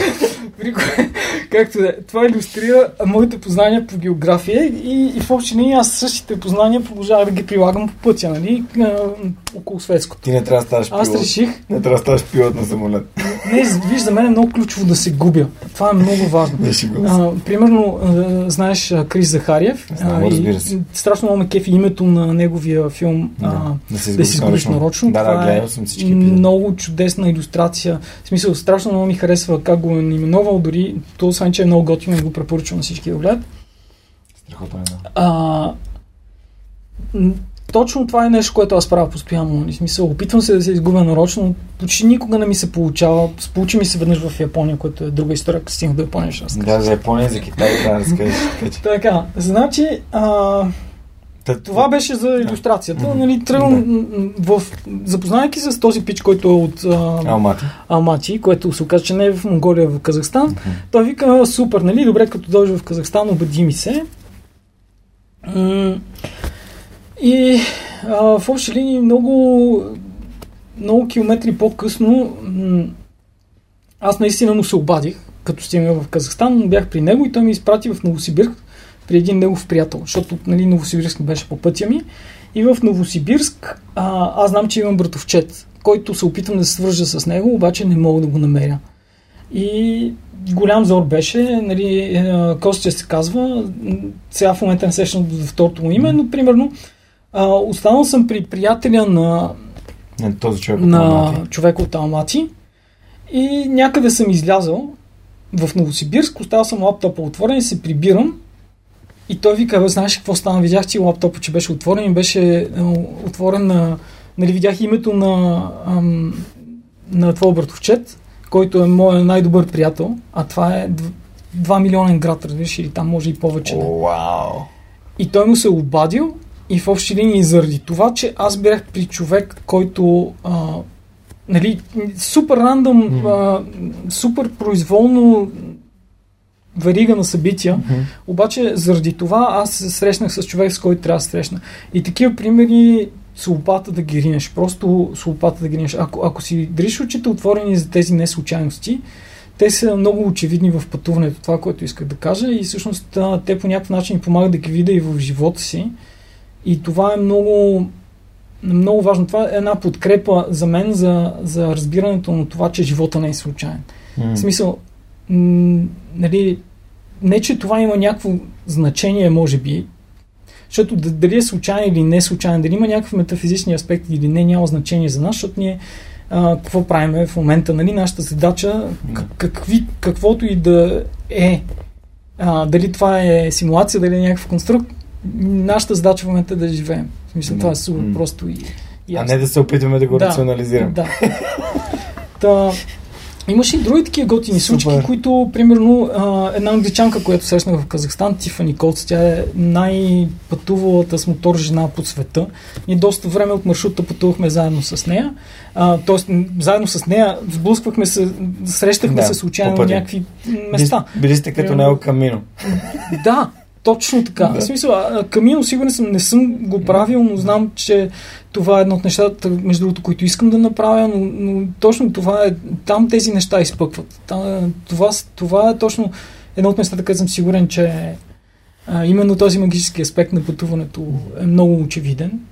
Та, с Тифани срещахме в Казахстан, след това в Монголия се засякахме, след това а, аз парки, паркирам пред митницата на Владивосток, което е възможно най-далечното място нали, на континента mm. Евразия. И нейният мотор е паркиран там. И в обща линия през Япония, когато пътувахме, пътувахме известно време заедно. След това се разделихме. След това аз оти... А, уф, тя, че тук трябва да се върна малко назад в Казахстан. Срещнах един японец. Шигеро се казва. Дадах му бележка за нашите, го изпратих, защото той пътуваше в другата посока. Разминавахме се двамата в различни посоки. Той тръгна към България, аз тръгнах към Япония. В момента, в който а, впрочем, аз бях в Япония при неговите приятели, той беше при майка ми и баща ми в Сузопо и двамата си скайпихме. Аз бях с неговите родители и с приятелите му, той беше с майка ми и баща ми. Та, това е едно от нещата. А, та, за Тифани. В, а, в Япония пътуваме заедно и се разделяме, всеки си джитка на някъде. Аз тръгвам към... М- в общи линии пътувам, пътувам из Япония и по едно време отивам на гости, на приятели, на а, Шигеро, mm-hmm. които са ме поканили, които са също мотопътешественици и те са, той ме е писал и те, те викат mm-hmm. ела тук при нас. При нас тук има и една друга пътешественичка на англичанка, нали, което нали, естествено, че а, нали, пак беше Тифани и с, това беше много готино. А, другото е, че в Монголия срещнах един турски мотопътешественик, който вече беше малко по-напред по маршрута. И аз като влизах в Монголия, той излизаше и тръгваше към Владивосток. Mm-hmm. А той живее в Лос-Анджелес и между другото прави плакати за много от холивудските филми. Нали? Също е колега дизайнер и художник и а, нещата, които прави са велики. Ако срещаш Alien vs. Predator, там, mm-hmm. където плаката беше как двата са се завихрили в да, кръг. Да, mm-hmm. това, е негова работа yeah. Ердем. А, та, отивайки в Лос-Анджелис, аз отивам при него на гости, в, при него да живея, а, като Тифани вече ти е взимаш какво кораб? Да, а, аз летях с самолет, а мотора беше с кораб. И го чакаш? Да. Колко време? Ами, 10 и половина или нещо такова, не съм okay. сигурен точно. Okay. Но въпросът беше, че аз като отидах при Ерден в Лос-Анджелес, Тифани беше там. Без ние да сме се наговали. Mm. Тоест, нали, пак тези, тези а, връзки с хората, които този познава този, този познава този, нали, постоянно си в, в един флоу. Е, което, между другото, в Русия беше страшно осезаемо, защото а, ето там а, мотообществеността беше много силна, много подкрепеща. Нали, тези мотоклубовете постоянно помагаха, срещайки хора с мотори и без мотори, всеки те кани да останеш някъде. Нали, ти да влезеш в тази среда и да се почувстваш част от нея и да ти покажат някакви неща, да ти че като турист не би ги видял. И въобще в общи линии беше едно невероятно приключение и а, постоянно невероятно приключение. Mm-hmm. То, е, то е интензивно. А, и така, в Штатите, естествено, като стигнах там и свършиха парите, това беше това беше, може би, трябваше да се очаква, но аз някакси не го... не, че не го очаквах, нали, аз някакси в главата си не го, не го приемах, че това нещо... Бях сигурен, че по някакъв начин ще намеря спонсор или нещо се случи, че, че ще успея да... Нали, докато стигна до там, ще съм готов нали, за това момент, но не бях готов. а, просто тотално ми приключиха парите и там имах огромен късмет. А, нали, реално да започна работа, което даже не беше особено легално, но както mm-hmm. да е един от а, моите приятели и е страхотен художник, един от най-добрите художници на планетата, според мен Виктор Калвачев, тогава работеше в една компания, беше арт-директор и нали, аз му бях писал, той знаеше за какво става въпрос и той а, при него имаше възможност да започне като нали, Jack of all trades и няколко месеца работех там и всъщност това нещо много ми помогна. Това реално ми спаси цялото пътуване, защото нали, а, успях за кратко време да, да събера достатъчно пари, за да мога си плата шипинга на мотора през а, океана, което ми излезе колкото да си купа същия мотор на старо в Штатите. А, буквално, в смисъл, буквално толкова струваше и а, да, да си позволя да пресека щатите, което беше също едно грандиозно приключение. И вече Къде да, мина? Да. Ами, гледах да се вижда максимално южно, защото през по-голяма част от времето, защото беше зима. Mm-hmm. Да. Та, минах през Южните щати. Какво, какво ли да ми се случи? Бях на, на някакви много, много а, култови места, които нали, тогава пак а, през хора, които познавам, ме водят на някакви mm-hmm. места. Сърден пътувахме известно време. М- отидах до Swap City и Salvation Mountain, което беше едно от най-интересните. Въобще ли, мене а, интересни ми бяха хората. Нали? Това, което за мен беше важно в това пътуване, беше срещите с интересни и вдъхновяващи хора. И едно от нещата, които аз бях поставил за цел пътувайки, беше това във всяка една страна да намирам някой човек, който се занимава с някакво интересно изкуство, а, който е майстор, който е творец и да се уча от, на нещо малко от него. И наистина по пътя се случиха някакви неща, които страшно много ме обогатиха и вдъхновиха нали, да, а, от към изкуство. Едно от тях беше, срещнах с а, точно двама човека, които се занимават с кар арт. Има такова нещо в щатите, което се казва кар арт. И всъщност идеята е, че основата за изкуството ти е колата. Тоест ти взимаш една кола и от нея създаваш изкуство. Тоест дали ще будиш по някакъв начин, дали ще заваряваш някакви неща върху нея, дали ще има някакви неща, които се движат, които се веят, които растат върху нея. Mm-hmm. Нали? Въпросът е, че ти използваш колата за основа на твоето yeah. изкуство, ти я правиш на картина, да. ти я правиш на инсталация. Да. Okay, да. И нали, много интересни хора се запознах, които се занимават с, с това. Двама човека. Единият беше Файл Нортръп, който Абе, невероятен художник. Mm-hmm. Наистина, а, тук ми е трудно да, да обясня това, което той прави, без хората да го видят, но ам, нали, той събира всякакви предмети, които са, си, си лежат някъде и си раздясват и от тях ги събира в някакви композиции, които са доста триизмерни и доста варират и като цветове, и като форми, и като материали. И след това ги защитава с, а, как се казва, резин на български, как се казва? Не, а, прозрачно епоксидна смола. Епоксидна смола, мерси Монка. да. А... Значи трябва да сложим един екра, екран и като на Джо Роган и... и, и монката пуска, примерно, видео как се слага епоксидна смола на ръждясъл елемент. Да, и да гугълва някакви неща точно на време, когато трябва да се гугълват. Да, това беше много вдъхновяващо за мен контакта с този човек mm-hmm. и след това той ми изпрати при друг негов колега Чарли, който беше направил място в а, един много... Той в момента е доста, как да кажа, те, то не е шумяло място за пътуване, но е много интересно място, защото е един град в пустинята, който е ничия земя. Там има Слаб Сити, се казва, mm-hmm. и а, там има много общност на хора, които са отхвърлени, може би, от другите места, които нали, там нали, все едно е легално е ничия земя, т.е. все едно няма закони на това място. И там ходят разни хора, които са или учелници, или някакви хора, които се крият от нещо. Много, много интересно живо общество, което е много и, твор, и много творческо. И там в една част от него, която е много известна в момента, е uh, East Jesus, така нареченото място, което Чарли създаде, което е uh, нещо като Burning Man. Burning Man е фестивал в Да, Штатите, където се правят много интересни арт инсталации. Само, че този фестивал, на края на фестивала всичко това се изгаря и се почиства и се маха от пустинята, където се провежда. А идеята на Чарли е било да има място, което е като постоянен Burning Man, където нещата не се изгарят. И там има много такива инсталации, също от буклуци, които са всъщност странно красиви. Тоест, а, нали, когато един художник фане и започне а, да намира някакви детайли и да ги подрежда по някакъв определен начин, изведнъж ти виждаш, че всички тези буклуци придобиват някаква, някакъв смисъл и форма и вместо да гният някъде, те, а, те карат да се чувстваш на някакво вълшебно място. Нали. Та, това беше едно от готините места и няколко от готините хора, които срещах. Нали, друго супер ключово за мен нещо беше а, на края на щатите, вече като пресеках целите щати, стигнах до а, източния бряг. Аз винаги бъркам източния, източния и западния. А, там един мой приятел, а, Григорий Георгиев, а, Гриша, той, а, той създава къстъм мотори и се занимава с шиене на кожа Къде са в Флорида? в а, Вирджиния. На Вирджиния. Да.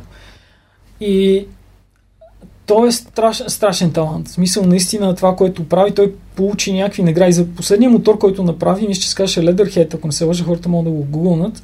А, целият мотор го облече в кожа и спечели някакви а, състезания нали, на щатско ниво, на американско ниво, в смисъл в, в целите Мгм. щати беше number one. Е, в общи линии е на- наистина страшен талант и аз имах шанса нали, да прекарам известно време, докато чаках да си шипна мотора, да си изпратя мотора в Европа, да поработя с него и да се уча от него. Та, един наш приятел общ, а, Дъг Лотке се казва, който е правил няколко пъти около светско пътешествие. Дори в момента мисля, че е на някакво рали в Штатите, ако не се лъжа. Той в България, между другото, има мотокемп. Чувал си за мотокемпа в Идилево, надявам се. Мгм. Това е на Дък мястото. И Дък и Яко. Поли, и, а, да, и Иво.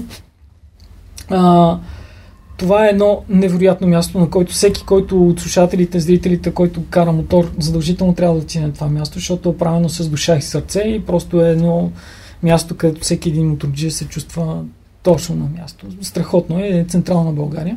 Но както и да е, Дък, а, той беше един от вдъхновителите на моето околосветско приключение, защото имах възможност да, а, да си говоря с него преди да тръгна. И аз му споделих нали, за това, че аз съм вдъхновен от тези двамата човека, които са го правили и чакам да си купя БМВ-то и да тръгвам нали, аз на околосветско. И той каза, «М, чакай, бе, за какво ти е БМВ? Кай с твоя си мотор.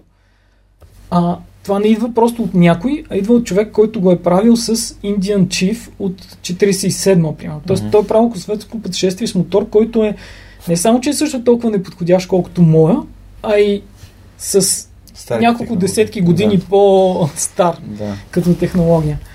Което, нали, в момента, в който го каза, ми светна лампичка и ми штракна едно нещо и ми каза, окей, ти си тръгвам с моят мотор. Това е. Добре, беше ми казал, нали, смя се като казах за пътища, където няма асфалт. Къде беше момента да ти кажа, не, май то мотор не е подходящ за, за този път. В Русия, да. В Казахстан беше първият ми сблъсък с а, офрода, нали, че трябва да карам по някакъв чакъл, вместо да карам по път. Но в Русия това нещо продължаваше с а, стотици километри. Нали. Този, тази част на Транссибирската магистрала, да, точно там в Сибир, нали, където а, реално има мечки и тигри и такива М. неща, което нали, аз не го знаех като тръгвах, но това, е част, това спада към географията. Имаше един такъв случай. А, значи, май спада към ли- биологията, ама. Не, не, към географията спада. Повярвай. Значи, а, гледаме телевизия вкъщи с нашите, няколко месеца преди да тръгна и в Русия дават някакъв си, тигър, който, нали, в ус- уссурийски тигър дават. А, как го гонят някъде по някакви, някакви улици в някакъв град. И аз искам да гледа този тигър избяга от зоологическата градина, нали? А, аз минавам от там, аз минавам през Уссурийск. Нали? А, те за това се казват уссурийски тигър. Мгм. Ние аз гледам някакъв тигър бяга през града, викам, този тигър бяга В от зоологическата градина. А си се оказа, че баща ми вика, те там си живеят. Аз съм, какво? Тигър в Русия? общи линии там кемпих на палатка също в тези места. А, Е, не, не наистина. точно по тези места, слава Да, да, да, разбира да, се. да. Но както и да е, докъде бях стигнал, че... Да, беше стигнал, че чакаш мотора да, да, от Вирджиния да тръгне към, към Европа. Да, с Гриша направихме за дък седалка. Мгм. Тоест ние двамата се фанахме и работейки до нощни за 3-4 дена, ама буквално денонощно. Аз направих дизайна на тази седалка, нали, рисунките, които ще отидат върху нея, защото то беше доста сложна композиция. И след това той ни обясняваше как да го набиваме това нещо в кожата, как да го изработим. Mm. А, двамата заедно го направихме това нещо и се получи нещо наистина много красиво mm. и много силно, което ще ти покажа после. Също, а, та, така, това ми беше, може би, един от хайпоинтите на как, най-високите точки в пътуването ми в, в отношение на а, как да кажа, вдъхновение, Не. точно това, което аз търсех, аз търсех именно това, нали, да работя нещо, нали, да се чувствам вдъхновен, да създавам някакво изкуство, да, М. да творя. И да, в смисъл да не е само голото пътуване, нали, стигането от точка А до точка Б. Защото има хора, които го правят това нещо и за тях, нали, но за мен това е тъжно, аз не го разбирам. В смисъл, пътуването не е точка А до точка Б, пътуването е всичко това, което се случва между точка А и точка Б и наистина да бъдеш там, докато то се случва. В който ред на мисли, В който ред на мисля, само искам да вметна нещо, че а, когато си купувах колата, първата ми собствена кола, нали, като си купувах BMW-то, не. и хората ми казаха, ма за какво ти е така кола, нали? И аз, и аз ги питам, вие за какво ползвате колиците ми, да се качи, да отиде до работата, и оттам да отиде до еди къде си, т.е. то е точка. А за мен, като седна с волана, аз чувствам като седно самурай, като си сложи меча в ръката. Мисля, все едно имам продължение на себе си. То е някакво като... Все едно аз съм в... Аз съм някакъв пилот, който управлява и се наслаждава и усеща а, центробежните, центростремителните сили, окачването, дупките, а, завоя, траекторите, всички тия неща. Аз, Да. докато шофирам, се наслаждавам на това. Аз никога не съм, качвам се на това и от тук отивам до там. Да. So, ако мога да, да нали, ако мога да управлявам, значи аз съм, аз чувствам овластен, да мога, имам отговорен съм за себе си и за другите хора и така. Да, много интересно как го описваш това нещо. Аз скоро открих, а, нали, покрай това, че имам куче в последните две години, открих колко е готино да имаш кола всъщност. Колко яко да имаш място, където да не те вали дъжд, където да струпаш страшно много багаж, където да влезат и други хора, които също да не ги Кара вали дъжд. комби и казах, повече комбита няма да карам, нали? поне докато нямам семейство, нали, защото... И си купих двуврата кола. Казах, и, и приятелите ми бяха, ама, сега трябва да ста- стане да седна. Аз викам, че не съм я купил за тебе. Не, аз се возя тук всеки ден. Това, че ти си дошъл днес къде те повозя, нали, не, не, аз със себе си. Не, ми, ми, това ми е по-важно. Но бях по-известен като клубния автобус, защото откарах едно бяло комби.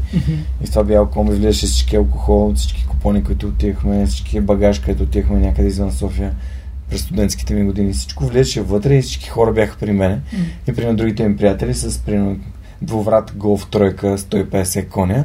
Те са вътре с пълна раничка и си аз с а, дизеловия, дизеловото комби мъкна всичко. Пристигам клубния автобус, разтоварвам. Да, и така извиня. То си, то си има... Има си чар. Има си чар определено, нали, аз съм с дизелово комби в момента и отгоре и с два каяка и вътре, нали, както ви казвам, с просто съвсем друг начин на пътуване и честно казано аз се чувствам много щастлив с... А, не, последната година не съм си палил мотора. Това е много странно нещо. Не съм очаквал да случи така, но не усещам, че ми липсва нещо, защото а, нали, преживяванията, които имам в момента са просто са различни. Мгм. А, и знам, че нали, естествено, че ще се, вържа, ще се върна към мотора и така нататък, но а, различно е. Кажи ми как свърши около светското пътешествие, защото искам да си говорим за Китай вече. А, та, как свърши ми, успях да въртна кръгчето, прибрах се в А, България. до, до къде го шипна? До. Хамбург, до Роттердам? А, шипнах го до Лондон, като прибирайки се в Европа, а, пак ми свършиха парите, наложи се да работя известно време в а, Германия и в Лондон, докато си чаках мотора.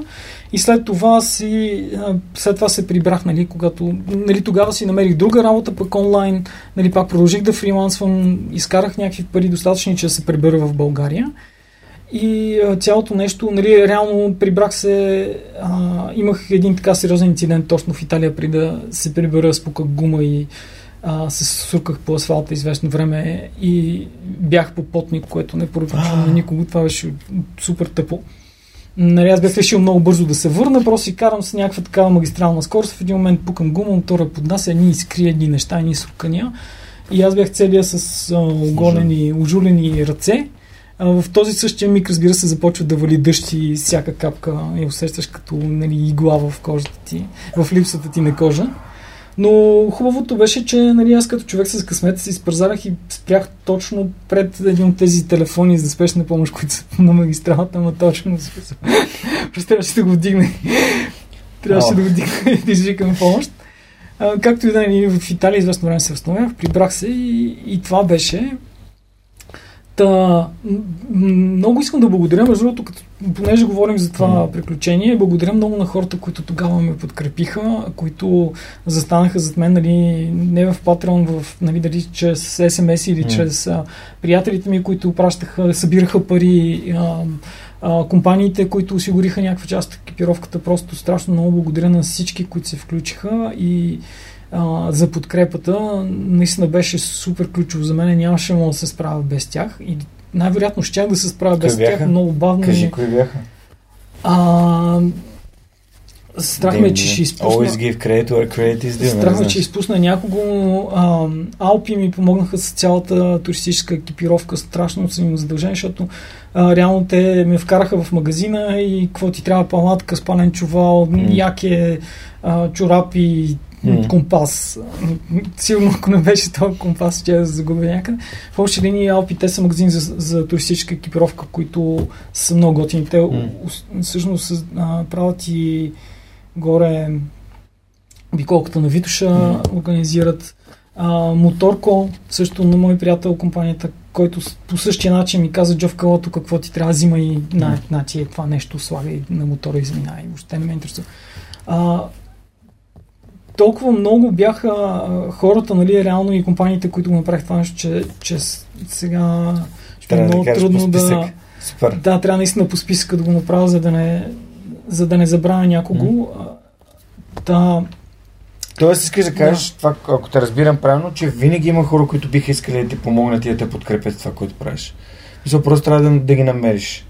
Малко или много, ако ти имаш някаква мечта и другите хора могат да ти помогнат да я сбъднеш, а, и, нали, може да намериш подкрепа. Имаше един много ключов момент в пътуването ми. Нали, има, имаше ключови моменти на осъзнаване. Нали, моменти, в който нещо ще траква. Mm-hmm. Един от тези моменти за мен в това пътуване беше когато а, карам си във Франция и минавам покрай един супер такъв а, красив, а, красиво камионче за храна. Mm-hmm. И така беше боедисано, че то ме накара нали, толкова ярки цветове, че то реално ме накара да, да спра и да се върна защото просто то ти привлича вниманието и виждаш, че това място е готино и искаш да отидеш там. И както отидах, запознах се жената, която го държи и исках да попитам за това място и, и не си спомням как точно протекал разговор, сигурно съм ми питал, извиняйте, може ли да ви задам един глупав въпрос? И тя ми каза, единственият глупав въпрос е незададения. И от тогава това нещо е нещо, едно от мутата ми, мототата ми, а, наистина, в смисъл, не се срамувам да задавам глупави въпроси. Защото просто няма от какво се срамуваш. В смисъл, какво въпросът ми е глупав. Аз ако не знам нещо, не го знам. Нали? Китайците имат, китайците да. имат много яко така продължение на тази поговорка. Аз също да. много често я ползвам, най-вече като работя с хора за фитнес. Да. А, и то е, че а, по-добре да бъдеш глупав за 5 минути, когато попиташ, отколкото за цял живот. Да. Точно така. Точно така. Е, то, питането, тогава това също беше много ключово нещо за мен, нали? Смисъл, mm-hmm.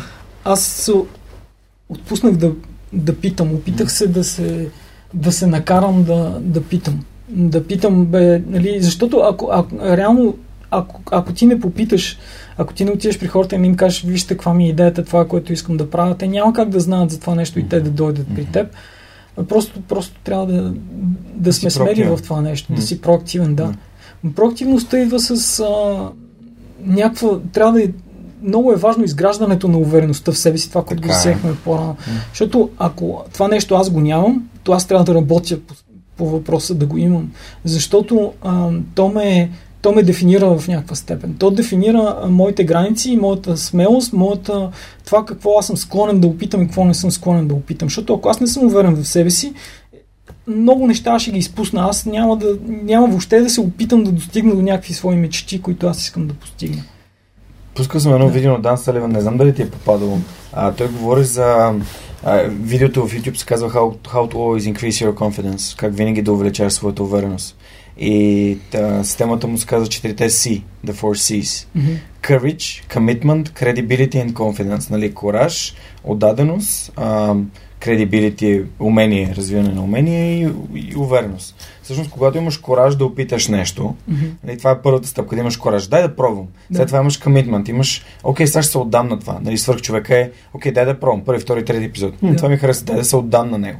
След това, това като започнеш да го правиш, стигаш до момент, в който си кажеш, абе, аз съм станал някакъв подкастър, не? А, да, съм го достатъчно да, дълго време. Да, окей, да. Което, което ти увеличава върност. А, мен ме бива в това. И след което следващото ти решение в, в, в, в този контекст е някакво по-смело решение. Ми дай да опитам да направя Patreon страница. Дай да опитам да направя видео. Да. И нещата, тя, тя, тази спирала води нон-стоп нагоре, защото Да. а, преди 4 години, когато аз а, а, когато започнах подкаста, аз никога не съм си мечтал, че ще имам над 100 души, които не, те, са, над, те са около 150 реално, защото не всички са нали, подкрепят а, подкаста през Patreon, но 150 души, които нали, допринасят всеки месец с нещо малко, но от сърце за това аз да правя нещата, които обичам и които мечтая, които просто ме, ме изпълват с смисъл. Мгм. Или пък да, да има компании, които да подкрепят това, което аз правя. А това е, това е като... М- ти не можеш да го представиш, ти не знаеш как изглежда нали, отдолу, като погледнеш върха, той изглежда толкова далеч и такъв. Това е прекалено високо. Мгм. И като отидеш горе си кажеш, ами това бяха 200-300 стъпки, смисъл супер лесно беше. Да. Но реално не е. И докато не стигнеш там и не погледнеш назад, и както каза и Стив Джобс, нали, не можеш да видиш пътя, по който си извървял. Абсолютно. Но самата нагласа за, а, за създаване на увереност е добре започни да правиш една лицева опора, две лицеви опори. Като почнеш да правиш по 10, си кажеш, бе, мен ме ме бива. Да. 15, 20, 100. Не, като имаш 100 и 10, нали, ра- разликата за теб ще е малка, но реално ти ще изградиш толкова по-голяма увереност. И, и, и това е, хората подценят малките стъпчици, които изграждат напред. Не, за да се научиш да рисуваш тази първа скица, втора скица, пет. Както и ти каза преди малко, това не ми харесва, но вече започвам да виждам. Ти започваш да виждаш, защото го правиш отново и отново и отново Да. и отново. И не позволяваш на, на това, че визуално да ти не напредваш. Да. Ти напредваш. Всяко време, което влагаш това да ставаш по-добър. Да. И, и, и в бойните спортове е така. Да.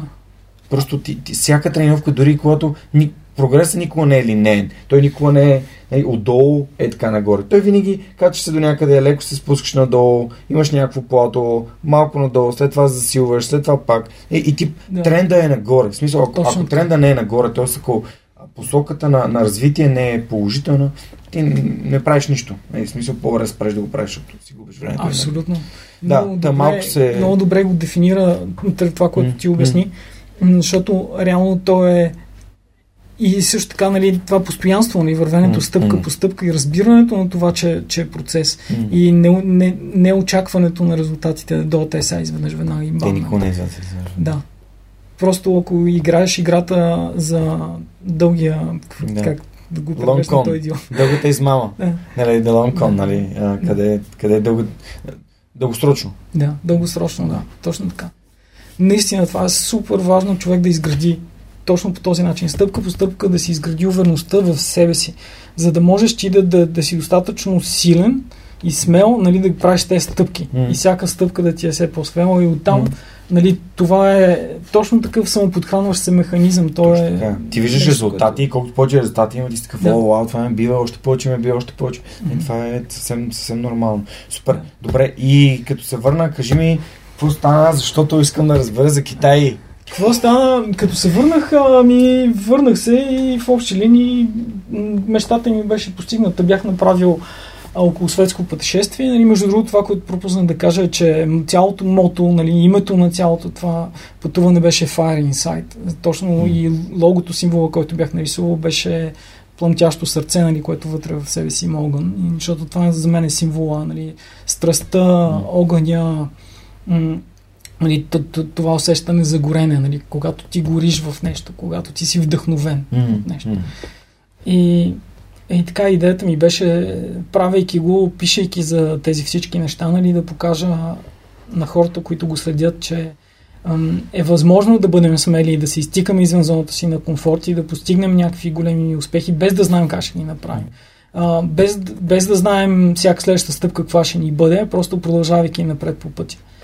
А, Един, въпреки това, един от изводите, който си направих е, че не искам да правя друго такова пътуване по начин, по който направих това, защото ми отне година и 3 месеца, а, вместо 7. Но въпросът беше, че в един момент нататък, нали, цялото прибиране в Европа, а, вече ми беше, как да кажа, смисъл, от един момент нататък ти живееш и всеки един ден ти е изпълнен с някакви приключения, с някакви впечатления, с някакви готини хора. Ти се запознаваш и ти гориш в това нещо и се движиш и бълбукаш и така нататък. И в един момент нататък ти обаче трябва, трябва ти някакво време, за да можеш да ги а, утилизираш а, тези впечатления, за да, можеш, за да можеш ти да ги интегрираш по някакъв начин, за да може те да си влязат в тези, а, тези местенца от пъзела, нали, да се наредат вътре в тебе.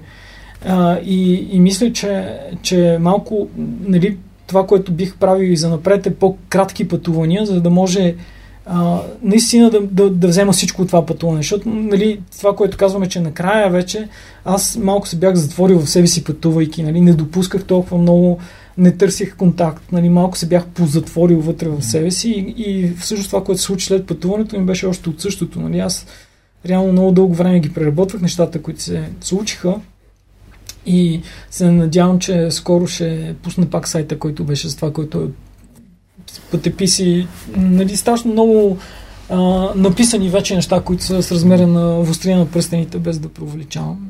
Та, та, така. А, надявам се скоро това нещо да бъде готово. Довършвам дизайна в момента, освен други неща. Мгм. И следващите години работех, продължих да работя като фрилансър с много нали, различни световни компании. А, дълго време бачках с една американска компания, които правиха една от най-яките ам, Tower Defense игри. Field Runners се казва. О, а, аз съм играл в Field Runners. Естествено, че Е, съм играл в жестоко. Field Runners. Супер. Аз много харесвам Да. Tower Defense още от, Да. още от първата дота. Не. Жестоко. Field Runner даже ха, много е забавно. За първи път, като видях Field Runner, беше детенцето, заради което се запознах с Неда, Олег, който трябваше да заведе до Мюнхен. Той реално имаше таблет и играхме Field Runners, докато пътувахме към Мюнхен. Тогава за първи път играх.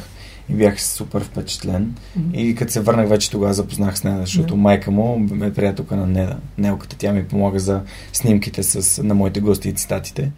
А, и та, за първи път тогава играх Field Runners, но Tower Defense игрите по принцип много ме, много ме кефят. Да, беше много готин опит за мен да, да бачкам с тези хора. Те са наистина много свежи в Бостън.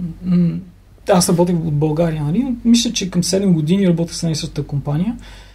А, и след това, нали, последния филм Ранс, като излезе, е, който беше Фибранус Атак, там имаше проблем с сървърите. Въобще ли нещата толкова рязко се разпаднаха там, заради това, че в момента, в който играта лаунчна и беше на първо място в а, Apple Store, а, не, не бе, е, в смисъл, бекенда не беше готов. Mm-hmm. А, не заради тяхна вина, нали, Да. друг, друг Да. беше проблема, но в общи линии загуби страшно много а, потенциални М. юзери играта и всъщност нещата много се промениха, аз трябваше да си търся друга работа и аз в един момент се оказах нали, такъв а, трябваше пак си, аз бях забрал как да бъда фрилансър, защото съм работил с един същ клиент, клиент. И оттам си пренаредих портфолиото, преосмислих си нещата нали, и, и тък му бях нали, така готов да рестартирам и се свързаха с мене а, от една китайска компания IGG се казва, те са ни от най-големите в света, нали, точно за мобилни игри. И ми писаха, трябва ни, нали, много харесваме това, което правиш, нали, били дошъл за 6 месеца в Китай да работиш. Аз бях в такъв период, в който усещах, че съм спрял супер дълго време. В смисъл просто живота ми е спрял. Имах нужда да точно да се избутам извън зоната си на комфорта пак.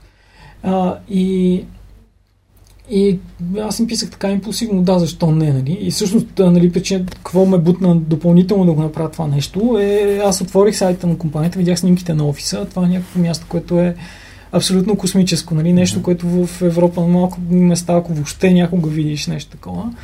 А, и така, мисля, много импулсивно направих нещата и там два месеца вече летях за Китай, като купиха ми билети името на кокта Атахако. Не знам дали си спомняш тази история. А, в общи линии, понеже името ми се изписва на кирилица с големи букви, Коста Насов, Да. всички от тези букви имат еквивалент на латиница. Кокта, Да. Тахакоп. И те, като са ми купували билет, са гледали паспорта, са ми купили билет за кокта. И това случи два пъти, между другото. Двата пъти трябваше да сменят билети. И а, та, това беше... О, така започнаха приключенията ми в Китай. Това са приключенията на Джовка. Да, да. И аз всъщност кацайки в Китай започнах а, а, една приятелка ми каза, бе, вземи си някакви екзотични плодове там като си. И аз викам, окей, ще си взема нещо и ще го снимам докато го ям. И снимах с телефона си, просто това, Да. тази цялата група за този плод. И снимайки го това нещо, публикувайки го в Фейсбук, някакси оттам така нещата тръгнаха, че аз а, осъзнах, че на мен всъщност това нещо страшно много ме кефи да го правя с телефона, защото телефона не те ангажира. Е, Там това нямаш- е най-лесният начин. Това е. KISS. Да. Keep it simple, stupid е, снимаш го, казваш го, коментираш го и го пускаш. Абсолютно. И подкаста започна така. Слушахме Мгм. един таблет, почнахме да записваме, бихме стоп, Мгм. дигнахме нивата на звука и го пуснахме. Нямаше монтаж, едитинг, сваляне, махане, рязане и така нататък. Мгм. Просто е simple as possible. Мгм, мгм. Така че това, това скис моделчето ще се радвам да го, да го имплементирате в живота си максимално. Абсолютно, това е толкова важно и всеки път, всеки божи път, когато аз се опра до, до това нещо, хем го знам и хем продължавам да си осложнявам живота, Мгм. но а, все пак, знайки го, до някъде се регулирам. Нали? Това, е, това е позитива на това да осъзнаваш, че ти го имаш, Мгм. че осъзнаваш, че имаш някакъв проблем. Нали? А- Аз съм Коста и аз съм перфекционист. Перфекционизма Да. убива идеи. И Да. убива и всякакви предприемачески инициативи. поне до някъде мога да се регулирам, осъзнавайки, че аз трябва да се регулирам. Защото иначе се рискувам да се вкарам в една дупка, от която много трудно се излиза. А, та, започвай, започнах да снимам с телефона си супер рандъм, супер случайно и постепенно започнах да снимам все повече, защото постоянно случваше нещо интересно около мене. А, нали, аз все пак имам някакъв бекграунд нали, с кинотелевизионна режисура, с а, документаристика и така нататък. Така че знам какво правя. Нали? Снимайки, снимам сравнително добре, а, за да мога да го сгубя после. В началото телефона ми беше един ужасен китайски телефон, който брат ми ми подари между другото, който а, изобщо не беше предвиден за това нещо, но сравнително бързо го смених. Но междувременно се случиха страшно много интересни неща. Нали? В Китай аз се включих в, веднага в един косплей конкурс, а, който Може да покажеш за косплей да, реално конкурс. по а, косплей конкурса аз реших, че ще правя нещо, което е доста сложно. но Исках да, исках да направя, как да кажа, в смисъл пародия, исках да направя нещо смешно. Исках да го направя от картон. А, става въпрос за Power на Рипли от Aliens. А, не всички сме гледали филма Пришелци. А, там Рипли кара един... А, главната героиня се качва в един екзоскелет, с който побеждава там кралицата, която е един големия лош елиан. Та, точно този екзоскелет исках да направя аз, а, като реших, че ще бъде бутафорно, обаче междувременно открих а, ня- някакъв материал, който също ми позволяваше доста лесно да работи. Оттам почнах да се заглъбявам и почнах да работя денонощно в офиса, впрочем. В офиса имаше няколко свободни бюра и, моите колеги бяха така добри, нали, и арт директора и въобще продуцентите казаха, окей, бачка е тук на тези места. И аз в момента, в който свърша работа, започвам да режа, заварявам нея ми и там лепя и така нататък. да. А, Не, както да не е, казвай как свършва косплей конкурса, трябва да отидете в YouTube да напишете Joey's Adventures или приключенията на Джовката и да изгледате всичките епизоди от първия сезон. Всичките. Благодаря ти, че ти ги гледа, между другото. А, Беше, ама аз ги изгледах е така бях. Е така, watch ги. Просто Да. беше... То, то, ти си в Хонг-Конг, на някакви места, говориш с някакви хора, ходиш през нощта на някакви, нали, на, на, на място, което аз не съм сигурен дали бих поступил така. Смисъл, толкова... Ами това е, това ми е част от философията в интересен си. Това е даже две философии. Значи едната е да се загубваш максимално много, т.е. да се забиваш на някакви места, където са извън а, нали, туристическите, Мгм. защото така можеш да намериш истинското, нали, истинското лице на градовете, М, истинските хора, които са там. Защото много хора не го правят заради това, че се страхуват, че ще има някакъв проблем, нали, някой ще нападне или нещо М. такова и това е нормално. Но истината е, че пътувайки съм осъзнал, че всички хора са еднакви, повечето хора са готини.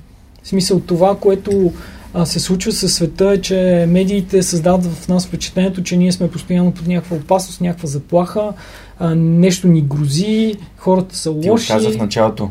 Да, TV телевизията се опитва да ни покаже, че нищо не зависи от нас. да. Много добре го каза. И, и, и телевизията най- и мас-медиите масово създават това усещане от хората. Няма абсолютно нищо, което зависи от теб. А реално това да си безсилен, буквално те превръща в овца.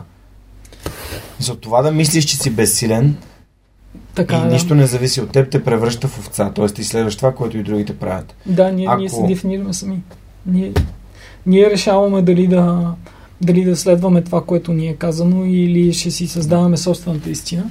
Но факта е, че във всяка една държава, която пресичаш границата, преди да пресечеш границата, ако говориш с хората, те ще кажат, с обикновените хора, те ще кажат ми от друга страна на границата хората са крадливи, лъжливи, корумпирани. Ние също. Ние сме примери за това как говорим за, за Турция, за Гърция, за, за Румъния, За нали, за Македония. Ние за всички говорим някакви глупости. Факта е, че ако ние пътуваме в тези страни и сме отворени, и сме готини, и сме себе си, и сме истински, и сме отворени към хората, ще срещнем същите хора И не само в нас тези и страни. срещнем по-готини. Навсякъде по света. Навсякъде по света. Навсякъде Навсякъде по света. Просто, просто е, трябва да сме наясно, че, че има а, че има тази нагласа, нали, все едно ние разделяме хората на нашия отбор и други отбор, ние и М. другите, нали. Тери Прачет мисля, че беше казал нещо по въпроса, което сега в момента не спомням достатъчно точно, че да цитирам. Но винаги, нали, все едно се кръщаваме нас, нас, а кръщаваме другите, другите. И другите обикновено стават лошите. Но истината е, че ние сме еднакви. И те граници, които минават по границите на границите, Мгм. които минават по границите на държавите, на страните, няма ги на... В истинския живот няма тази пунктирана линия, която да разделя хората Да. на различни. Те са същите хора. Те може би са същата кръв, може би същото семейство. Да, това не е съществуваща концепция. Не, да, Да, просто чисто тук има една мисловна линия, представете си. Да. И хората се съгласяваме с това. Ние, каз... ние доброволно съгласяваме Да, с това то- и го продължаваме. И на религиозна база с хората се делят и на, Да. а, на, И на сексуална футболна- ориентация, на спортна. Значи просто хората се делят по всякакви Да. супер безумни начини, като аз, а, нали, а, дори наскоро стана дума в някои от епизодите, че аз дори хората на морални и неморални, нали, на, на Да. добри и недобри. Хора, Готини и които- неготини. Ами да, готини и не готини. Не мога да кажа, че те са лоши, но а, всички хора, които поставят ам, създават вреда на другите с това да, да се чувстват добре, това за мен не е окей. Не е окей да се грижи за себе си, ама поне, нали, ако това е в ущърп на, на другите или здравословен или какъвто и да е, примерно тип измама, това, че ти си забогатял на гърба на някакви хора, това по никакъв начин не те прави добър човек. М, нямам никаква толерантност тук. So, ако ти наистина съзнателно си създал измама схема за биткоин и си купил сграда на площад Зовеков, М. а всъщност- Ружа. Ружа. Слушай, си го, нали? О, да, моля Подкастът е невероятен. Хора, точно Гледайте като го, идвах насам. А, мислих да, да правя препоръка за, под, за, за по един подкаст всеки път, защото ти На имаш BBC, такива да. сърчквания на BBC подкаста. The Missing Crypto Queen се казва и е невероятен. Просто наистина с ужаси да го изгледате. А, музиката е написана от а, български хора в Лондон, създадена е от български хора в Лондон а, и е просто ако някой ден нали, съм, съм на това ниво, на нивото на BBC, нали, ще, съм, а, ще съм изпълнил нали, мисията на живота си. Но наистина заслужава си. А пуснете едно хубаво, мисля, че може да го намерите на всяка. М. Да, та. Китай, кога реши да правиш влог след да убедиш тия кадри във влог? Ами... А, Защото влога е знаеш впечатляващ. за, а, аз, аз реално започнах нали, точно Кис принципа много ми помогна тук М. по случайност. Това е истината. Защото ако аз бях оставен на себе си, сигурно ще да искам да си купа някаква друга камера и да го снимам като хората, И и, да снимам и звук и нямаше И да не го направиш направя. никога. Истината е, че имаше една апликация на телефона, която се казваше Adobe Rush. М. Не, извинявай, тогава се казваше Adobe Clip. А, Clip позволява да монтираш директно на телефона си някакви неща. А, ко- което, който после едит, а, да го експортнеш, да го експортнеш на български. Да, да го, да, да го експортнеш. Да, Да го- направиш експорт към, Да. към какво? към Adobe Premiere, което Окей. е професионалната Да. програма за монтаж на, на Adobe. И, и всъщност това беше причината аз си кажа, окей, о, това ми звучи супер готино, нека да го пробвам. Беше и безплатно това цялото нещо на всичко отгоре. За разлика от до премиер, който струва супер много. Еми, да, реално също той е част от абонамент, който си плащаш всеки Мгм. месец, нали, за да мога да го ползваш. А, та, монтирах там пусках, а, ня, нали, пуснах първия епизод в, а, буквално в YouTube, в Facebook, навсякъде. А, и след това започнах да, да нали, осъзнах какво, че, че това е интересно, че това на мен ми е интересно да го правя и е лесно за правене. Аз, аз реално мога да монтирам навсякъде по всяко време на телефона си. Нещата, които аз съм ги снимал на телефона си, аз мога да ги монтирам на телефона си.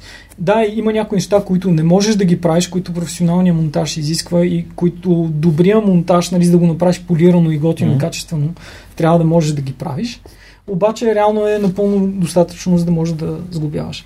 И това, което направих е да си направя базата на а, страшно много епизоди в този а, клип вътре. И а, така започнах. Така започнах реално да го правя. И процесът ми продължи после, като ги прехвърлих а, в крайна сметка в а, премиер и ги нали, направих професионално вече съвсем приличен монтаж.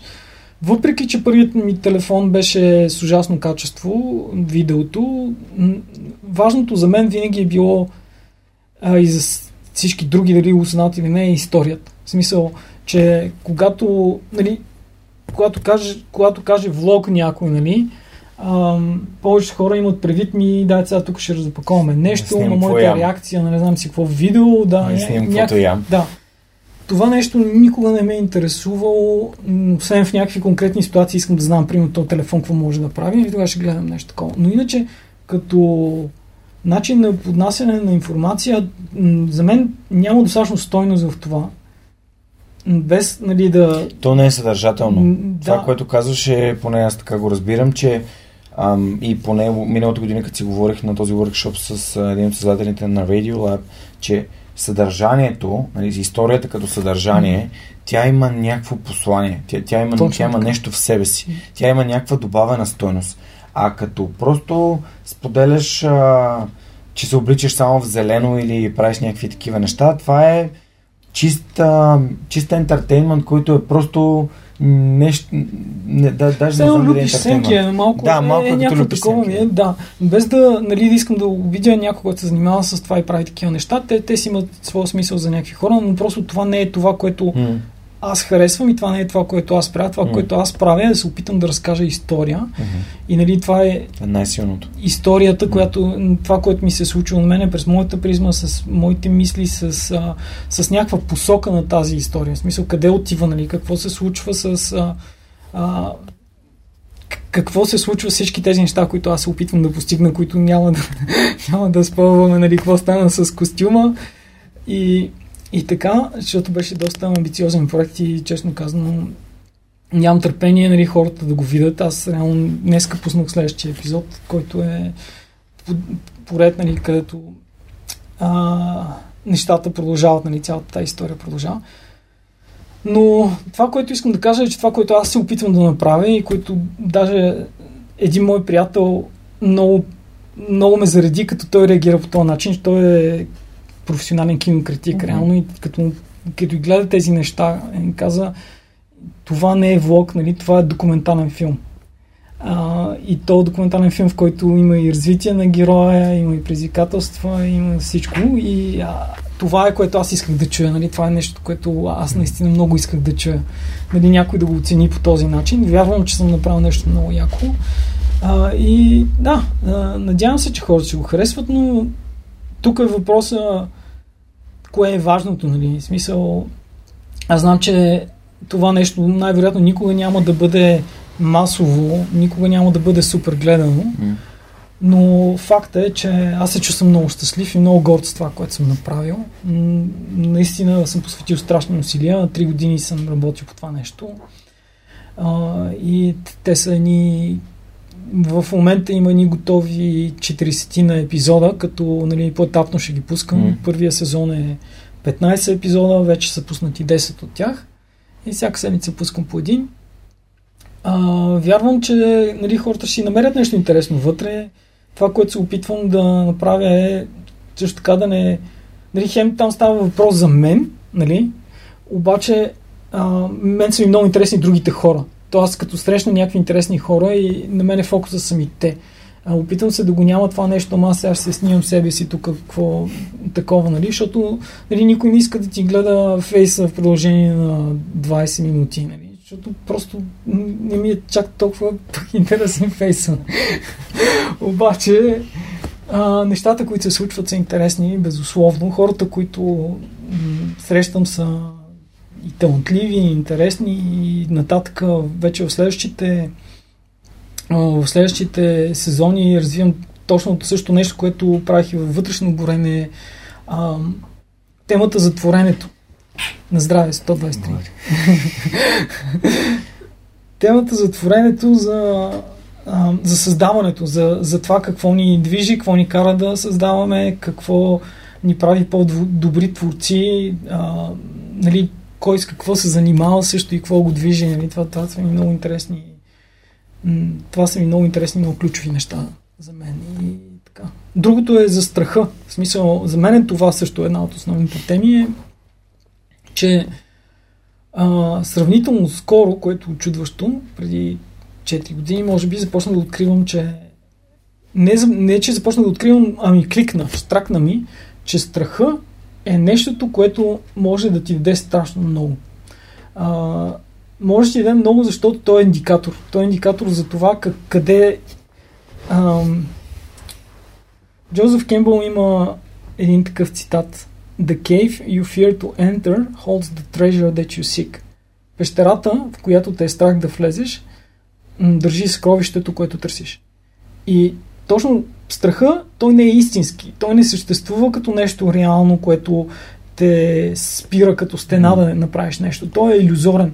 No. В момента, в който ти намериш смелостта в себе си, нали, не е някъде навънка, просто ти си достатъчно смел и уверен да минеш през този страх, си кажеш, независимо, че ме, ме е страх, аз пак ще го направя това нещо и ще мина през тази пелена. И минайки през тази пелена, аз знам, че зад мен има най-голямата награда на света, защото ако го няма предизвикателството, тогава наградата е безмислена. Ако го няма залога, тогава това, което спечелиш, ако нямаш шанса да загубиш, тогава това, което спечелиш, няма смисъла за теб, който трябва, трябва, ние имаме нужда от тези неща. Имаме нужда да предизвикваме себе си, имаме нужда да предизвикваме ам, границите си. И това е другото нещо, което, нали, стана въпрос преди малко, това е другото нещо, което аз се опитвам да правя, нали, осъзнавайки, че аз имам някъде граница, опитвам се да се тласкам. И, иллюзия е да си мислим, че има каквото и да е нещо в нашия живот, което се е случило абсолютно безплатно и безвъзмезно. Ами, това, това Казвам е... го от гледна точка ага. на цената. Тоест, да. ако ние искаме да постигнем нещо, дали да рисуваме, дали да пътешестваме, дали да правим каквото и да е, има цена, която трябва да платим. Да. Дали това е да сме далеч от любимите си хора, дали това е да сме разделени с любимия си мотор или mm-hmm. а, да трябва да посветим. Повечето хора казват, ама то това не струва пари, не струва пари, обаче има други неща, които струва. Да. И е хубаво да си даваме сметка с тях. Абсолютно, абсолютно. Защо, просто го добавям към това, mm-hmm. което кажеш, защото съм. Да, има го това нещо на. Ти трябва да, да. си готов да, да платиш тази цена. Да, и да си даваш сметка да. за нея, защото ако ти не си даваш сметка за цената преди да направиш избора, то изборът ти е неосъзнат. Има и друго нещо, обаче ще дам контраргумент и то е, че много неща, ако ти знаеш каква е цената, не би тръгнало да ги правиш. Ако, ако, ако има толкова много неща, които са много по-трудни, отколкото ние си представяме, но те не са невъзможни, те просто са трудни. И ние mm. просто не си представяме колко са трудни. Mm-hmm. И ако ние тръгнем си представяме колко са трудни, ние може да рискуваме да се откажем.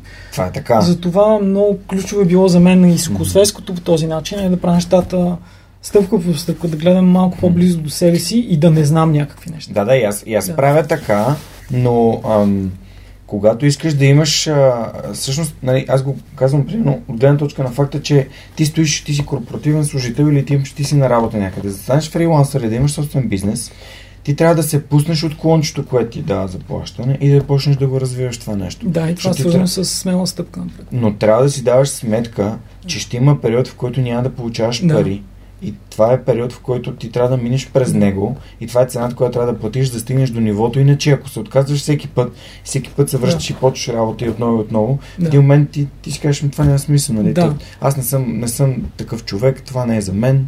И, нали, ти си го обясняваш, създаваш си история, както нали, говорим си, си разказваме някакви истории. А това исках да кажа, че ам, безумно е да не, да не си даваме сметка поне малко да. за цените, които трябва да, нещата, които трябва да направим. Да, така е. Трябва да сме... Трябва да Аз искам да, да отслабна, ама без да спирам с Да. Искам да отслабна, ама без да променям начина по който се храня. Да. Как да стане? Няма как да И, стане. а, Айнщайн е казал, че не можеш да решиш проблема със същото съзнание, с което го е създал. Мгм. Тоест, и, да, нали, и тук цената е аз не знам. Нали, да, да се превърнеш малко или много в Сократ. И да кажеш, знам, че не знам.